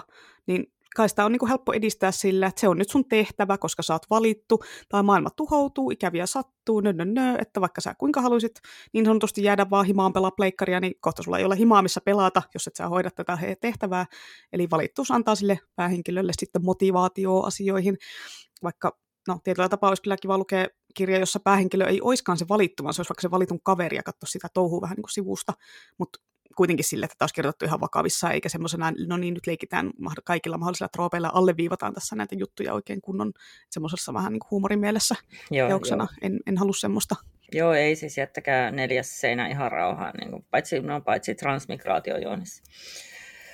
Mutta joo, niin, tota, no, ja muistan nyt, että monesti ne valitut on niitä orpolapsia, että ei niillä mitään pleikkaria luultavasti ollut. Anyhow. Mutta joo, ja sitten tota, no, välillä sillä sivusta katsojaroilla on suuri merkitys, niin kuin esimerkiksi Buffin Zeppo-jaksossa. No, minä en pidä siitä jaksosta, mutta tämä on kyllä hyvä pointti, totta. Ja sitten tota, no, niin. Ja sitten välillä ei, niin kuin Harry Potterin Ronista mä muistan sen, että mun mielestä sen niin kuin autenttisin hahmokehitys oli siinä, kun se jossain vaiheessa tuskastui siihen koko sivurooliinsa. Mutta mut. mut on näitä siis toisenlaisia tapauksia. Mielestäni ihan tuore tähän liittyvä esimerkki, minkä mä luin, oli toi Robin Hoppin The Willful Princess and the Piebald Prince. Tota, Hoppilla on niin vähän tarjolla siis mitään, mikä ei ole semmoinen paksu trilogia, joka liittyy aiempaan paksuun trilogiaan, niin tota, mun mielestä oli ihana lukea tota, se on mun mielestä kuitenkin niin älyttömän hyvä kirjailija. Ja mä olin unohtanut aika ison osan siitä, miten se magia noissa toimii. Ja tuossa oli hyvin avattu sen niin kuin kuuden herttuakunnan maailman historiaa. Ja varsinkin sitä, että mistä se koko wit-viha sai alkunsa. Mikä se suomennosta oli? Vaisto. Vaisto, vaistoviha, joo. Wit ja skill, vaisto ja taito. Joo, ja sitten siinä oli tosi nerokas ratkaisu laittaa kertojaksi kamarineita. Että niin kuin päähenkilöt jopa vähän niin kuin valitut päähenkilöt, oli niin kuin prinsessa ja prinssi omissa tarinoissaan, mutta tämä perspektiivi oli palvelijan, ja se oli aika yllättävän kiinneessä siinä toiminnassa. Mä olin ihan myyty tästä hommasta. Joo, mulla on tämä itsellä lukematta. Mä en ole edes saanut ostettua omaan hyllyyn. Tai... Joo, mä katson tässä, katson tässä taakseni, että onko se tuolla, onko mä unohtanut. Ei, ei mulla ei ole sitä, mulla on se Inheritance. Niin minua oho. kauheita joku Hobbin kirja puuttuu. No siis joo, oho. Mä, mä, siis mä oon oikeasti lukenut jonkun Hobbi, mitä sä et. Tämä on joku suoritusmerkintä, merkintä, minkä laitan mun salaisuuksien vihkoon. Onnittelut tästä saavutuksesta. Ruveta samalla Kiitos, lotto vetämään. Joo, varmaan. Rasti seinä. Joo, no niin. Mutta voiko siitä valittuudesta sitten luistaa, jos ei halua? Että yleensä tämä sankarin henkilökohtainen kriiseily sen suuren tehtävän kanssa niin jossain vaiheessa tarinaa tulee mukaan, mutta vain harvat ja valitut, valitut pääsee luistamaan tästä tehtävästä. Mm, joo, kyllä se on varmaan aika lailla satarossa niistä valituista, kun ne jossain vaiheessa niitä alkaa ahistaa se valittuus ja ne haluaisi antaa sen taakan jollekin muulle hetkeksi tai ihan kokonaan ja näin. Tietenkin se on ihan looginen kehityskaari, varsinkin kun kyseessä on lähes aina nuori henkilö, että ei aina ihan jaksa kantaa tämmöistä isoa vastuuta tai tehdä asioita, mitä siihen kuuluu siihen hommaan. Mä en usko, että se yhdessäkään valittu tarinassa se valittu alusta loppuu sille, jes, onpa kiva homma, tämän unelma duuni, ihanaa, että saan tehdä tämän aivan yksin, ei tarvitse auttaa, ei tarvitse. Niin, sivuhahmotkin vaan narisee vieressä, vaikka niin kuin with great power comes great responsibility. Niillä on varmaan jotain perkeleen tärkeää asiaa. Mm, on. Yleensähän tästä valittuudesta pääsee tosiaan luistamaan vain kuolemalla, jolloin A, jostain toisesta tulee se valittu, jos se on semmoinen siirtyvä homma, niin kuin Buffyssa Slayerius tai Mistbornissa ajan sankarius, tai B, silloin kun se pahuus voittaa. Tosin tätä nyt aika harvoin kuitenkin käy, että valitulla on tietenkin tarinoissa todella vahva plot armor, eli ne ei oikein voi kuolla, ainakaan lopullisesti ennen kuin korkeintaan sitten, kun se tehtävä on hoidettu viimeisenä uhrautumisena tai muuta vastaavaa. Paitsi tietenkin, jos tarinassa ei olla oikein varmoja, että kuka se Chosen One nyt sitten edes on. Et tämähän on tilanne Game of Thronesissa, kun siinä on se Azor Ahai, Stallion Who Mounts the World, ennustus, joka vähän porukasta ja mantereesta ja tyypistä riippuen voi olla melkein kuka vaan, kun se ennustus on niin epämääräinen ja tuntuu, että siihen niin sopii puolet päähenkilöistä. Äh, se Stallion Who Mounts the World oli kuitenkin eri ennustus kuin se Azor Ahai. Ei kun ei, ei kun joo, siis ää, mulla meni sekaisin, siis se on se Prince That Was Promised ennustus, ja Stallion homman oli, siis Dothrakian juttu oli se, tämä Stallion ja Prince oli Westerosissa ja Azor Ahai oli Essoksella, että kaikilla on siellä omilla mantereillaan tämmöinen niin kuin, juttu, mitä niin kuin odotetaan tämmöistä valittua messiasta, ja ne on ne vähän overlappaa ne ennustukset joissain tapauksissa ja joissain ei. Että vähän tämmöinen niin sama uskonto kolmessa eri paikalla vähän niin kuin muunneltuna. Joo, joo niin mä, joo, toikin on mun mielestä hyvä niin kuin semmoinen, noin yleensäkin käy, niin kuin, että mm. on uskonto ja sitten se jakaantuu tämmöisiksi erilaisiksi eri kulttuureiksi. Joo, niin tota, mä tykkäsin siinä Stallion hommassa siinä paljon puhuvasta juonen käänteestä, että se Daenerys ihan niin kuin omilla valinnoillaan loppuimeksi pilaa tämän valitun Stallionin syntymän ja sitten kävi, miten kävi. Mm. Sitten mä pidin kanssa tosi paljon siitä, siitä twististä, että kun se Azor aha-ennustus oli niin epämääräinen, niin sitten se Melisandre tulkitsi sen väärin, että se oli Stannis ja sitten se päätyi vääräksi profeetaksi. Ja tota, tykkäsin myös siitä, että se Melisandre kuitenkin käsitteli lopuksi sen virheensä niin kuin aika elegantisti siinä sarjassa, että olin väärässä. Koitetaan nyt vähän korjata asiaa, mutta eipäs nyt enää niin fanaattisesti sekaannota asioihin. Että hyvä opetus kaikille. Joo, ei enää polteta lapsia roviolla, että nyt on kaikilla parempi mieli. Lupaan, etten polta enää yhtään lasta tälleen. Niin, niin, niin se, on, siis, se on kyllä niin jännä, kun nämä ennustusheipot ei niin koskaan tullut tajuavat. Lapsien murhaaminen ei tuota haluttua tulosta.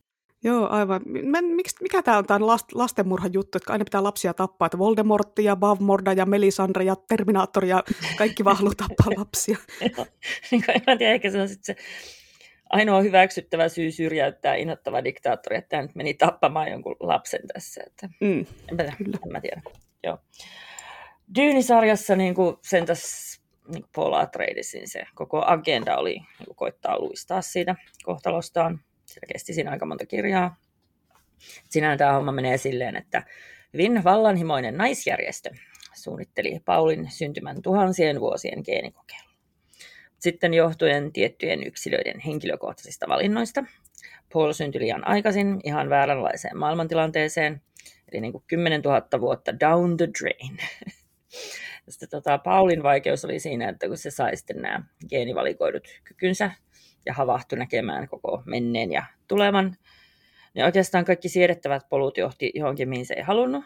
Sitten se sillä niin yritteli availla siinä uusia polkuja, jotka johtaisi johonkin muuhun, että niin periaatteessa se on niin valittu, joka tekee omat valintansa. Uu, onpas kätevää, että valittu saa tehdä omat valintansa.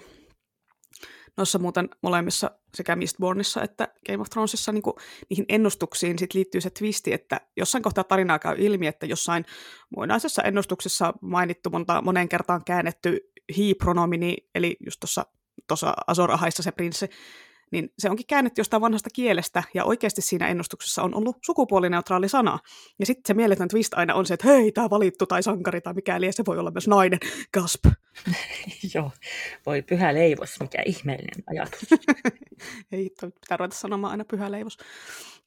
Ja tosiaan hauska, kun tälle itse lukee sitä suomennettuna mahdollisesti sitä, sitä tota juttua, siinä on sitä ennustuslausetta ja muuta, ja siinä se on saatettu jo ilmasta sukupuolineutraalilla hen-sanalla, mm-hmm. ja lukija on jo itse todennäköisesti siinä mielentilassa silleen, että ahaa, no se, tässä sanottiin hän, että se valitun sukupuoli voi olla mikä vaan, että niin kuin, siinä luki, että hän, eikä hän mm. mies, on speedi. Mitä? Tämä on tämä jakson toinen kummeliviittaus, mä pahoittelin, mä en voinut välttää tätä. Okei, mä taisin missä taas se ekankin. Se oli toi se oli toi, ei tarvitse auttaa. Varmaan Tampere tärkeitä asiaa. Kouhia. Okei. Okay. Aika kauhean, kun tulee Tampereen mure. On siitä on niin kauan aikaa, kun mä muutin pois Tampereelta, mutta kyllä se vielä tulee sieltä. Se kyllä se kuulostaa seksikkäältä. Mä sydän sykkii samaan tahtiin. Seksikkäältä kuulostaa Tampereen mure nyt. Kyllä. ensimmäinen kerta. no ajan se. Jahas, lähdetään sitten eteenpäin. Tästä puhutaan. No okei, okay, nyt ei enää. Nyt, nyt Me ollaan saman nyt. tamperelaisen eri puolikkaita. Joo. Joo. Mites, onko sulle jotain suosikkivalittua tai inhokkivalittua, mistä haluaisit kertoa kaikille kansalle? Tota, joo, haluan, haluan kertoa, että siis inhokki olisi kyllä antikristus. Siis, ei se itse antikristus, se, se mua käy sääliksi se oli niissä Omenissakin niin söpö se jäbä. Mutta vaan se koko Lore söpö siinä... jäbä, siis semmoinen kuusivuotias. Niin, niin ja, ja, sitten lisäksi siinä kakkososassa se oli kasari lapsitähti Corey Feldman teini-ikäisenä. Sekin oh, no, no, se oli teini. Okay, Joo. Joo, niin tota, niin, niin, mutta niin. Niin siis se koko Lore siinä taustalla on mun mielestä inhokki, että semmoinen tosi ällö ennalta määrätty systeemi, jossa ei voi voittaa. Että sen koko tyypin tehtävänä on niin kuin tulla maailmanvaltiaksi, lopettaa sodat, tyyliin parantaa oikeasti nälänhätä, sitten vainota jotain kristittyjä ja kuolla Jeesuksen miekkaan, jotta saadaan Jumalan valtakunta maan päälle. Että niin kuin, mm, miksi kukaan haluaisi tuohon hommaan? Eikö se itse antikristus lue näitä ennustuksia ollenkaan? Että missään ei tunnu olevan niin kuin semmoista vaihtoehtoa, että se antikristus voisi selvitä.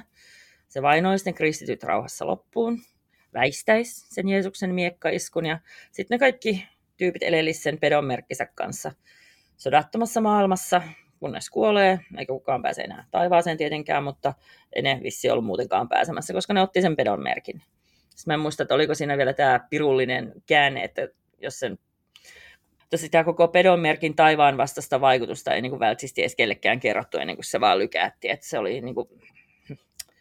Eihän se ole mikään valinta että en halua taivaaseen, vaan otan pedonmerkin, vaan sitten se on vaan että otan tällaisen merkin, ai jaa, täällä, tässä oli joku tämmöinen niin kuin, juttu taustalla. Pirullinen käänne. Niin, niin pirullinen käänne, niin aivan. Vahingossa tuli tänne tämmöinen pan. Eikö me, niin no, me päästiin tähän kristiuskoon, että kuitenkin mä vähän toivoin, että, että tästä... Niin, no kun mä sanoin, että mä olin eri mieltä, ei tätä troopista voi puhua enemmän. Mm, joo, no antikristuksella ei ollut kyllä helpoin risti kannettavanaan. Hehe. Eh. Mutta tietenkin tässä on ehkä ollut vähän puolueellinen kirjoittaja, sanotaanko, että aika mustavalkoinen näkökulma tässä asiassa. Mutta... Meinaat, että ne, siis ne antikristuksen voittajakirjat, ne olisi tuhottu sillä maailmasta, että mm. yhtään mm. ei ole jäänyt nämä Kyllä. ennustukset. No niin, voihan kieltämättä. Voihan niin olla käynyt, eihän mä tiedä, kun siitä ei mitään todisteita. No niin, ja sitten siis se salaseura, mitä niitä piti pitää huolta niistä, niin se on nyt ilmeisesti ollut aivan niin kuin lepsu tämän asian kanssa. Ja niin kuin, mm, niin. Missä ovat kunnon saatanan palvejat? Joo, kyllä. Ilmoittautukaa meille, jos tota, halutaan Ennustuksin ennen. Avaamme toisen puolen tähän tarinaan. Joo, mutta niin kuin, eikö se antikristus nyt sitten kuitenkin vähän niin kuin kristiuskolloren mukaan ole olemassa ja voimissaan? Että mikä, mikä se juttu nykyään on? Että millä se viekottelee ihmiset puolelleen, kun kasarilla se oli raju hevimusiikki ja ysärillä se oli roolipelit ja tasarilla väkivaltaiset tietokonepelit ja mitäs muuta kaikkea sillä nyt on laitettu sen vastuulle? No siis kun mun mielestä siis se on se saatana, joka viekottelee. Että niin antikristus on vaan tämän homman muskeli, että sitä käytetään siinä lopputaistelussa. Aha, niin totta, että jos Jeesus eli Kristus oli Jumalan poika, niin antikristus on niin kuin saatanan poika. Niin, Mä niin. rupesin miettimään tätä ihan niin kuin siltä pohjalta, että miltä, miltä antikristus näyttää? Onko se niin kuin täys vastakohta sille, millä Kristus näyttää? Että onko se vähän niin kuin on värit käännetty väärinpäin, vai onko se niin kuin tyyliin nainen? Tähän sopisi hyvin tähän perinteiseen naiset on pilannut maailman perisynti Eeva Soi omenan kuvastoon itse asiassa Kyllä. aika hyvin. Joo, kyllä. Ja siis senhän pitäisi niin kuin olla kaunis kuin langennut enkeli, tietenkin, koska isukki, ellei se sitten saa liikaa niitä sakaalipiirteitä äidiltään. Ehkä se on semmoinen koira, korvanen semmoinen söpö poika. Niin, anime-tyyppi, no siis Joo. hyvinkin voisi olla, joo, kyllä. Joo, vai näyttääkö se niin kuin samalta pitkätukkaiselta partanaamalta, millaisen Jeesus on perinteisesti länsimaissa taiteessa kuvattu, mutta silloinkin tyyli punaiset silmät tai jotain häntä. Silmät. Häntä vilahtaa siellä kaamun alla. tai sitten se antikristus oottelee uutta tulemista jossain Brittilän maaseudulla, jossa sitä kasvatetaan ihan vaan tavallisena lapsena. Ja Niin. ehkä se tällä kertaa onkin tyttö tai apua, mitä jos tällä kertaa se on noona-binääri. Siinä vastaa järkytystä ihmisille. No siis joo, varsinkin kun osa kristityistä niin kohtelee niitä non-binäärejä, kun ne olisi antikristuksia, että kyllä siinä voi olla hyvinkin perä. Ehkä jopa vinhaa perä. Joo, oma suosikki valittu, niin kuten ehkä sinunkin on kyllä Buffy Summers, ei siitä oikein mihinkään pääse. Se on kuitenkin tämmöinen valittuuden kulminoituma, että jos joku, joku niin kuin on valittu, niin se on kyllä sitten Buffy. Joo, joo, se on, niitä, joo, se on niitä harvoja valittuja, joista mä ylipäätään pidän, että yleensähän mä vaan dissailen valittuja. Mitä ne kuvittelee olevansa? No parempia kuin muut ihmiset tietenkin. Eikö sä tiedä, kenen valittu mä oon? Joo. Tota, ehkä nostasin tähän myös, kun Buffysta nyt on jo puhuttu, niin nostasin Robin Hobbin näkijän Tarun ihanan Fitzuljas näkijän tähän, joka on ennustuksen valitsema sankari, mutta tässä tarinassa se ennustus on onneksi vähän originellimpi ja siistimpi kuin semmoinen perinteinen ratkaisu. Joku luki tämän jostain vain muinaisesta kroniikasta tyyppinen asia, Mm. kun no Fitz ei ole ensinnäkin se, on valit, se ei ole valittu, vaan se on, itse, mikä se on, mullistaja, muuttaja, siis se on catalyst enkuksi, mä en muista mikä se on. suomeksi. Katalysaattori. Katalysaattori, joo, sitä se on. tai katalyysti, en mä varma kumpi on. Katalyytti, mullistaja, se on, että sovitaan, että se on mullistaja. Eli tämä on sellainen henkilö, vähän niin kuin, joka vähän heittää kierrepalloja kohtalon rattaisiin ihan pelkällä olemassaolollaan, ja sen elämänkulusta ja valinnoista voi riippua tosi isot asiat. Ja Fitsiä tällä polulla ohjailee sen parhaaksi ystäväksi kasvava hahmo Narri, joka on niin sanottu valkoinen profeetta. Mutta näitä profeettoja on useampia, jotka on kaikki lähtöisin siltä samalta kaukaiselta Kleresin saarelta, missä niitä profeet- profeettoja koulutetaan. Hmm. Ja sitten kaikki pitää itteensä sinä aitona profeettana, ja kaikki muut on väärässä sinänsä. Että kaikilla valkoisilla profeetoilla on ne omat katalystinsa, ne muuttajansa, joiden elämiä ja valintoja ne koittaa ohjailla vähän, että ne maailma menisi tällä tavalla siihen niiden toivomaan suuntaan. Ja jokaisella profeetalla on se oma suunta, mutta sinänsä periaatteessa mikään ei ole yksiselitteisesti parempi tai oikeampi tai väärempi kuin muut universumin mittakaavassa, toisin kuin tuossa Eddings-jutussa se oli hyvin mustavalkoisesti jaettu kahteen, että tämä on hyvä ja tuo on paha. Ja varsinkin alussa se Fitz elää, elää vaan sitä elämäänsä, ei se ajattele, että se on mikään valittu tai mullistus, niin kuin se tulee siinä silleen pit, pitkänä juonena se tämä koko aspekti. Vaikka sitä koittaa se narri tökkiä vähän eri urille ja näin, mutta ei se, ei se profeettakaan saa puuttua sen oman mullistuksensa elämään liikaa, tai sitten se voi mennä ihan pieleen kaikki, jos se rupeaa liikaa tökkimään. Sen pitää vähän sille ohjalla, mutta ei liikaa. Vähän niin kuin kouluratsastuksesta hevosta pitää ohjalla sille ihan pikkusen ja. pienillä avuilla vaan, että ei saa vääntää väkisin. Joo, mun mielestä on kyllä tosi siistin kuulonen systeemi. Että pitäisi kyllä joskus lukea noin kunnolla. Selitettiinkö tota niin kuin jo siinä ekassa trilogiassa? Kyllä siinä päästiin siihen, mutta se ehkä vasta sitten myöhemmin jalostui silleen kunnolla, kun Hoppilla on tosi paljon tämmöisiä ns-pitkiä juonia, jotka niinku ei välttämättä pääse täyteen kukoistuksensa. Niinku. Kyllä mä muistan, että se narri oli erityinen, mutta en mä, niin kuin, en mä ihan niin kuin tolla tavalla noita juttuja muistanut. Joo, joo, ja sitten siinä ihan viimeisessä trilogiassa vasta niinku ne pääsee sinne kaukaiselle saarelle ja Kuinka monessa trilogia, siis kuinka monta näitä kirjaa nyt loppui? Viimeksi oli yhdeksän? 16. 16. Voi No siis okei, okay, yh- yhdeksän on sitä Fitz ja Narri-tarinaa, että sinänsä ne, Niin, niin mut ne, se, ne kaksi välitrilogiaa voi jättää välistä, jos haluaa. paitsi toisaalta mua kiinnostaa kyllä aika paljon ne. Niin, no siinä sitten sulle Niin. tota, työn sarkaa, että luepa ne siitä nopsaan, niin tehdään sitten Niin, näkijän taru tai Robin Hood erikoisjakso. Kyllä. Joo. Mutta niin, mites vielä yksi spefi-genre käsittelemättä, eli kauhu, miten sen valitut? Et kauhussahan nyt on usein yliluonnollisia elementtejä, mutta niissä kuitenkin yleensä on se perusasetus, että päähenkilöt on NS-taviksia, niillä saattaa olla jotain pieniä yliluonnollisia kykyjä, että niillä on jotain ennen unia tai ne jotenkin ennustaa muuten. Niillä on telekinesia, ajatusten lukua, kuolleiden näkemistä, jotain tämmöistä, niin kuin vaikka Kingin kosketuksessa ja Kärjissä ja Suki Stackhouse-sarjassa sillä Sukilla. Mutta ei niitä kykyjä sille erityisesti selitetä, että no niin, nyt joku Jumala antoi sulle tämän taidon, että voisit estää jonkun ikävän tapahtumaan, tai no niin, nyt sinut valittiin tähän tehtävään, että ei ne ole ihan semmoisia. Mm, no siis olihan sille su- Suukin hommalla ihan selitys kuitenkin. Joo, olihan siinä tosin se hei, olen sukua keijuille. Juoni tosin tuli kuvio vasta nelospitoskirjassa, missä se tuli. Ja en mä tiedä, oliko siinä sarjassa yhtään ketään, joka ei olisi ollut ihmispanteri tai muu erikoisuus. Että sinänsä ei voi puhua tavishahmoista, kun ne oli kaikki semmoisia special. Mm. Mutta ei se, ei se Suki nyt ollut kyllä mikään valittu näillä meidän kriteereillä. Kuitenkaan sille ei ollut mitään sellaista tehtävää. Joo, ei, ei ollut. Tota, tuossa, siinä Lovecraft Countryssa, minkä katsoin äskettäin, niin siinä oli tämmöinen Aragorn-tyylinen syntyperäistä johtuva valittu. Sitten se oli lisäksi äpärähahmo ja vääränvärinen. Että TV-sarja tosiaan löytyy kirjastosta, suosittelen. On se kirjakin, se on Matt Ruffin kirjoittama. Löytyy myös kirjastosta, tosin enkoksi siis ei ole suomennettu. Joo, niin taisi olla joo. Sitten miettii jotain vaikka Pasi Jääskeläisen Sielut kulkevat sateessa. Mm.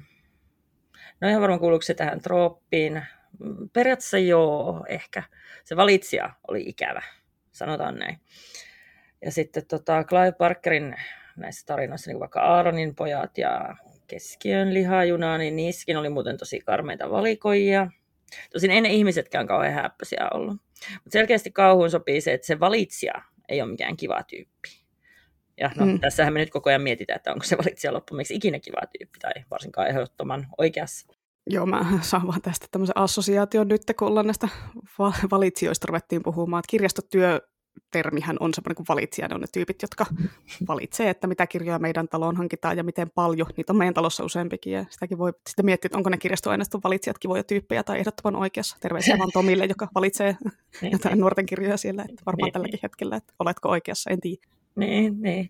Toimihan ne jollain tietynlaisilla ohjenuorilla, eli ehkä ennustuksilla kuitenkin. Mm. Niin, niin. Niin, se on se kirjaston budjetti ja tota, tämä on niinku se ennustus, mitä ne toteuttaa siellä. Kyllä, aivan. Joo, ja no siis Kingin tukikohdassa tietysti, no siinä, siinä nyt oli sille ehkä niitä valittuja, kun siinä oli sitä hirveästi sitä Jumala-saatana tematiikkaa, mm, niin, niin se Mother Abigail oli Jumalan valitsema henkilö, jonka tehtävä oli sitten koota ne hyvikset yhteen sinne boulderiin, ja sitten vastavoimana oli saatana valitsema Randall Flagg sitten niiden pahisten kanssa siellä syntisessä Las Vegasissa ehkä, ehkä tuntuu, että ehkä kauhussa käytetään tätä eniten silloin, kun mukana on just tämmöistä kristillistä tematiikkaa ja Jumala saatanaa, ne valitsee jotain kuolevaisia välikappaleiksi ja näin poispäin. Joo, joo. Tosin sitten niin tämä tukikohdan hommathan liittyy sitten koko siihen mustan tornin mytologiaan mm. kanssa, joka on, on periaatteessa kaikissa Kingissä taustalla, vaikka useassa kirjassa sitä ei ole. Mutta Joo, kyllä se siellä, siellä aina vähän kummittelee. Mm. Miten, niin, niin mustatorni, onko sen päähenkilöt valittuja? Kun kun se Roland menee hakemaan ne sieltä aavikolta niiden ovien läpi, niiden nimet, tai siis itse asiassa tittelit lukee niissä ovissa. Että se Roland menee ne noutamaan, että ei se hae sieltä mitään random-tyyppejä, vaan just noin tietyt.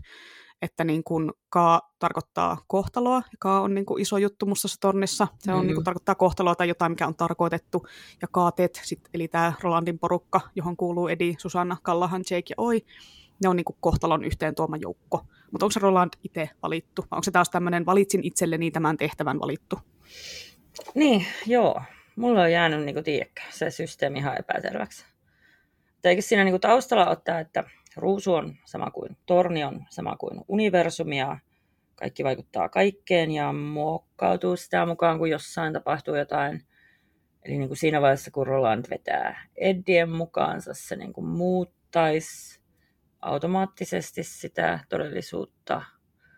No niin, siis ne ovet on jo olemassa, mutta ne nimet ilmaantuu sitä mukaan, kun ne henkilöt tulee kuvioon, vai jotenkin tälleen? Joo, siis kyllä niissä ovissa niin kuin lukee alussa, että siinä lukee alussa vanki, että se on niin kuin Eddie, vartijan lady, se on niin kuin Susanna, tai siis no Odetta Detta, ja sitten oli vielä tämä työntäjä, tämä kolmas, tämä Jack Mort, mä, mä en muista enää kaikkea, siitä on niin kauan kuin Mutta periaatteessa, että siis se on se titteli, että niin kuin Edin ei tarvitse olla Edi, se nyt vaan sopii siihen rooliin sillä lailla, niin. se olisi voinut olla joku toinenkin. Se olisi voinut olla toinen vanki, eli toinen addikti, niin, kun se on niin kuin sen addiktionsa vanki ja näin. Joo, joo. Ja sitten siis, no se Rolandhan, no se, siis sehän näki niin kuin näitä merkkejä kaikkialla vähän, että sen, sen mukaan se valkkasi niitä, että niin kuin siis Susannahin nimi, kun se muistutti Susania ja ja sitten tota, sit mä mietin, että kyllähän se, niin se pahuuden ryhmittymä siellä, niin sehän tiesi Rolandin vaaralliseksi jo pitkään. Mutta alkoiko se vasta siinä vaiheessa, kun se Roland oli nuori ja pyöritteli sitä pahaa vaaleanpunaista orppia ja niin antoi itsensä ilmi niille ikäville tyypeille, vai tiesikö ne pahat alun perin, että joku Gileadin suvusta käy vaaralliseksi? Ei hitto, kun muistas, että miten nämä nyt meni, että Rolandhan on ottanut itselleen sen ikuisen tehtävän päästä sinne tornille, vaikka se onkin sitten semmoinen jatkuva luuppi, että tolleen se niin kuin menee, että se todellisuus muokkautuu joka kerta eri lailla, että ehkä ensi runnilla jotkut toiset hahmot kuolee ja toiset ei, ja se kaanpyörä vaan jatkaa pyörimistään, ja revolverimies vaan uudestaan seuraa mustiin puettua miestä aavikolla pitäisikö meidän tehdä joku musta torni jakso, jossa voidaan miettiä näitä asioita. Nämä kuulostaa varmaan tosi hämäriltä ihmisten mielestä, jotka eivät koskaan lukenut tornia. Niin. En mä tiedä, kuuntelisiko sitä kukaan sitä jaksoa, että miten, miten paljon musta tornifaneja täältä meidän kuulijoista löytyy. Kyllä mä periaatteessa kiinnostaa, mutta tota, sitä enemmän pitää oikeasti uskaltaa lukea se viimeinen kirja. Joo, joutuisi kyllä itsekin lukea vähän lisää musta tornivikiä ja ehkä jonkun kirjankin, että mä en tiedä, jaksaako yhtä podijaksoa varten kyllä lukea seitsemän kirjaa. no miten ehdotit mulle jo yhdeksää tai kuuttatoista? Lue sä ne, niin mä luen ne mustat tornit ja sitten ei. Koska mä haluan lukea ne mustat tornit. Joo. No, joo. Kuuntelet äänikirjana vaan silleen tosi nopeutetusti. Oi herranen aika, ei, ei, ei. Niin, no se Stephen King jaksoa mä oon myös miettinyt, mutta kun siitäkin on, on puhuttu jo niin paljon, että en tiedä saako, saako siitä mitään järkevää, mutta katsotaan. Mm. No, mikäs meidän lopputulema nyt näistä valituista sitten on, että hyväksytäänkö, hyväksytäänkö me nyt kuitenkin ne käytettäväksi kirjan tai leffan tai tarinan elementtinä vai joutaako ne nyt ihan kokonaan romukoppaan tästä eteenpäin, kun niitä on ollut niin paljon, että nyt riittää. Niin. Kyseenalaistamalla joo. Siis joo. Että siis jos ne taustavoimat siellä valittujen takana on kunnollisia, niin kuin mä tykkään, että on vaikka kaos ja entropia vastaan järjestys ja elämä. Tai sitten vaihtoehtoisesti järjestys ja degeneraatio vastaan valinnat ja vapaus. Mm. Tai sitten vaikka tasapaino versus epätasapaino. Niin siis kyllä mun mielestä siinä ollaan niin, kuin niin sanotusti syntyjen syvien äärellä. Ja mun mielestä se on aina niin kuin hirveän mielenkiintoista, että millä perustein se fantasiamaailma toimii ja näinhän sillä selittää sitä. Tai sitten jos ne valitsijat on hyvin mietittyjä, tai sitten ihan rehellisesti paljastaa, että joo, nämä entiteetit täällä naruja vetelemässä, niin siis ne on ihan syvältä, niin sekin on jees.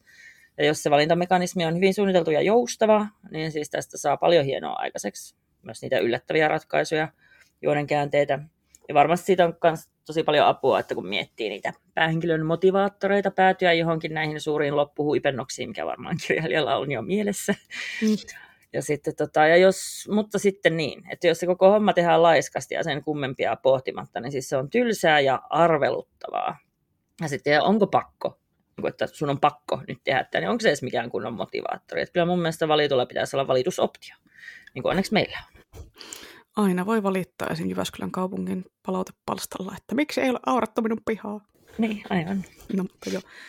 Joo, no siis onhan tässä troopissa, niin kuin, toki monissa muissakin troopeissa se riski, että sitten päätyy toistaan niitä samoja vanhoja kaavoja ja lukija on vähän silleen, että joo, kyllähän tämä on jo nähty, mutta hyvin toteutettuna tämä valittu henkinen päähahmo voi olla erittäin toimiva. Tai joku ennustushomma just, että jos hän osaa tehdä sille ovelasti, just niin kuin esimerkiksi toi Martinin taktiikka siinä Song of Ice and Fireissa, että kukaan ei oikeasti edes tiedä varmaksi, että kuka se Messias on, kun mm. sehän nyt on aika lailla yleistä meidänkin todellisuudessa, että uskonnot, uskomukset, politiikat, kaikki on sitä mieltä, että me ollaan ne, jotka on oikeassa, ja kaikki muut olette väärässä, ja toi teidän edustaja on ihan hanurista, niin ihan hyvä, että ne fantasiamaailmassa se menee myös silleen realistisesti, eikä ole vaan silleen, että no niin, meillä nyt on tämmöinen yksi uskonto, johon kaikki uskoo, kaikki on samaa mieltä tästä, lalala. Hmm. Niin, siis mun mielestä fantasiamaailmat on yleensä täysin realistisia maailmoja. Tai siis en mä jaksaisi lukea, jos ne olisi jotain niin kuin ihan slapstick diibadaapaa. Hmm. Että kyllä niissä pitää olla se semmoinen niin kuin selkeä järjestys ja tämmöinen, mihin pystyy hyvin ymmärtämään, että mistä on kyse.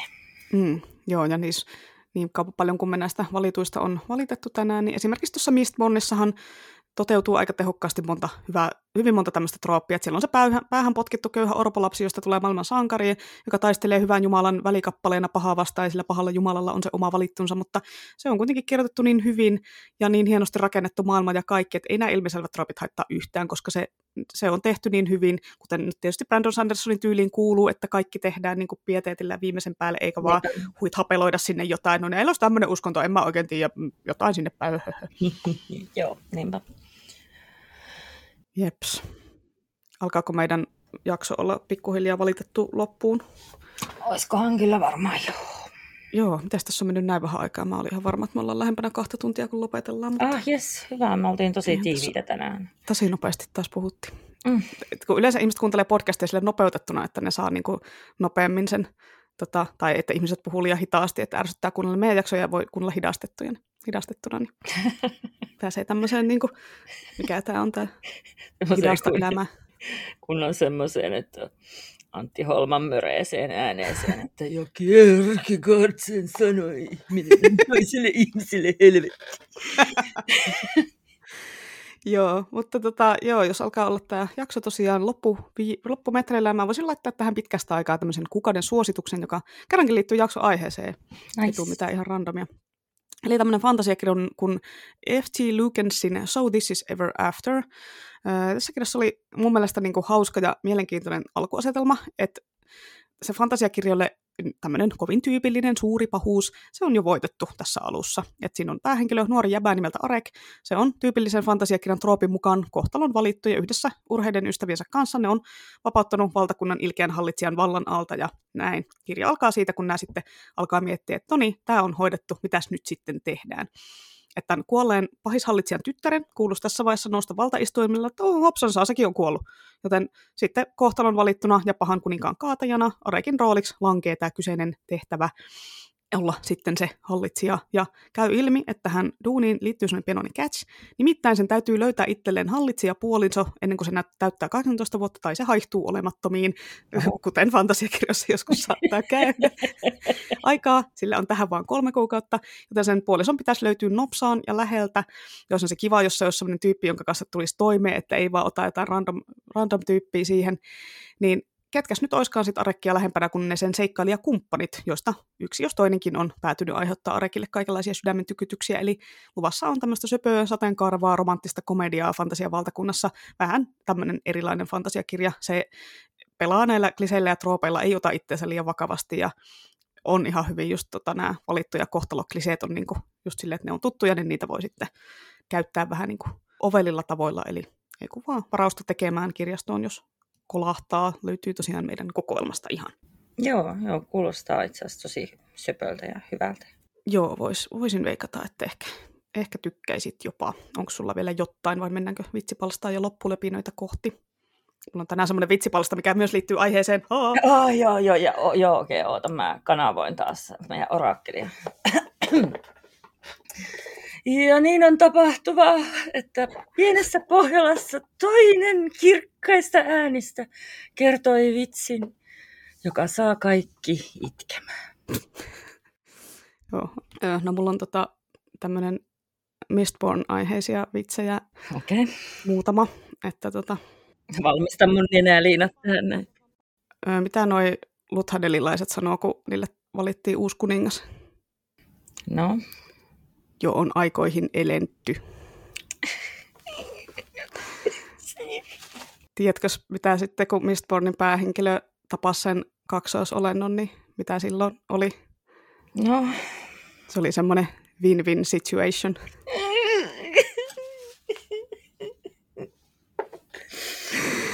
Joo, no tota, mitäs Vin sanoi, kun se rupesi rekkakuskiksi? No. Ajan sankaripäivin ajan sankari öin.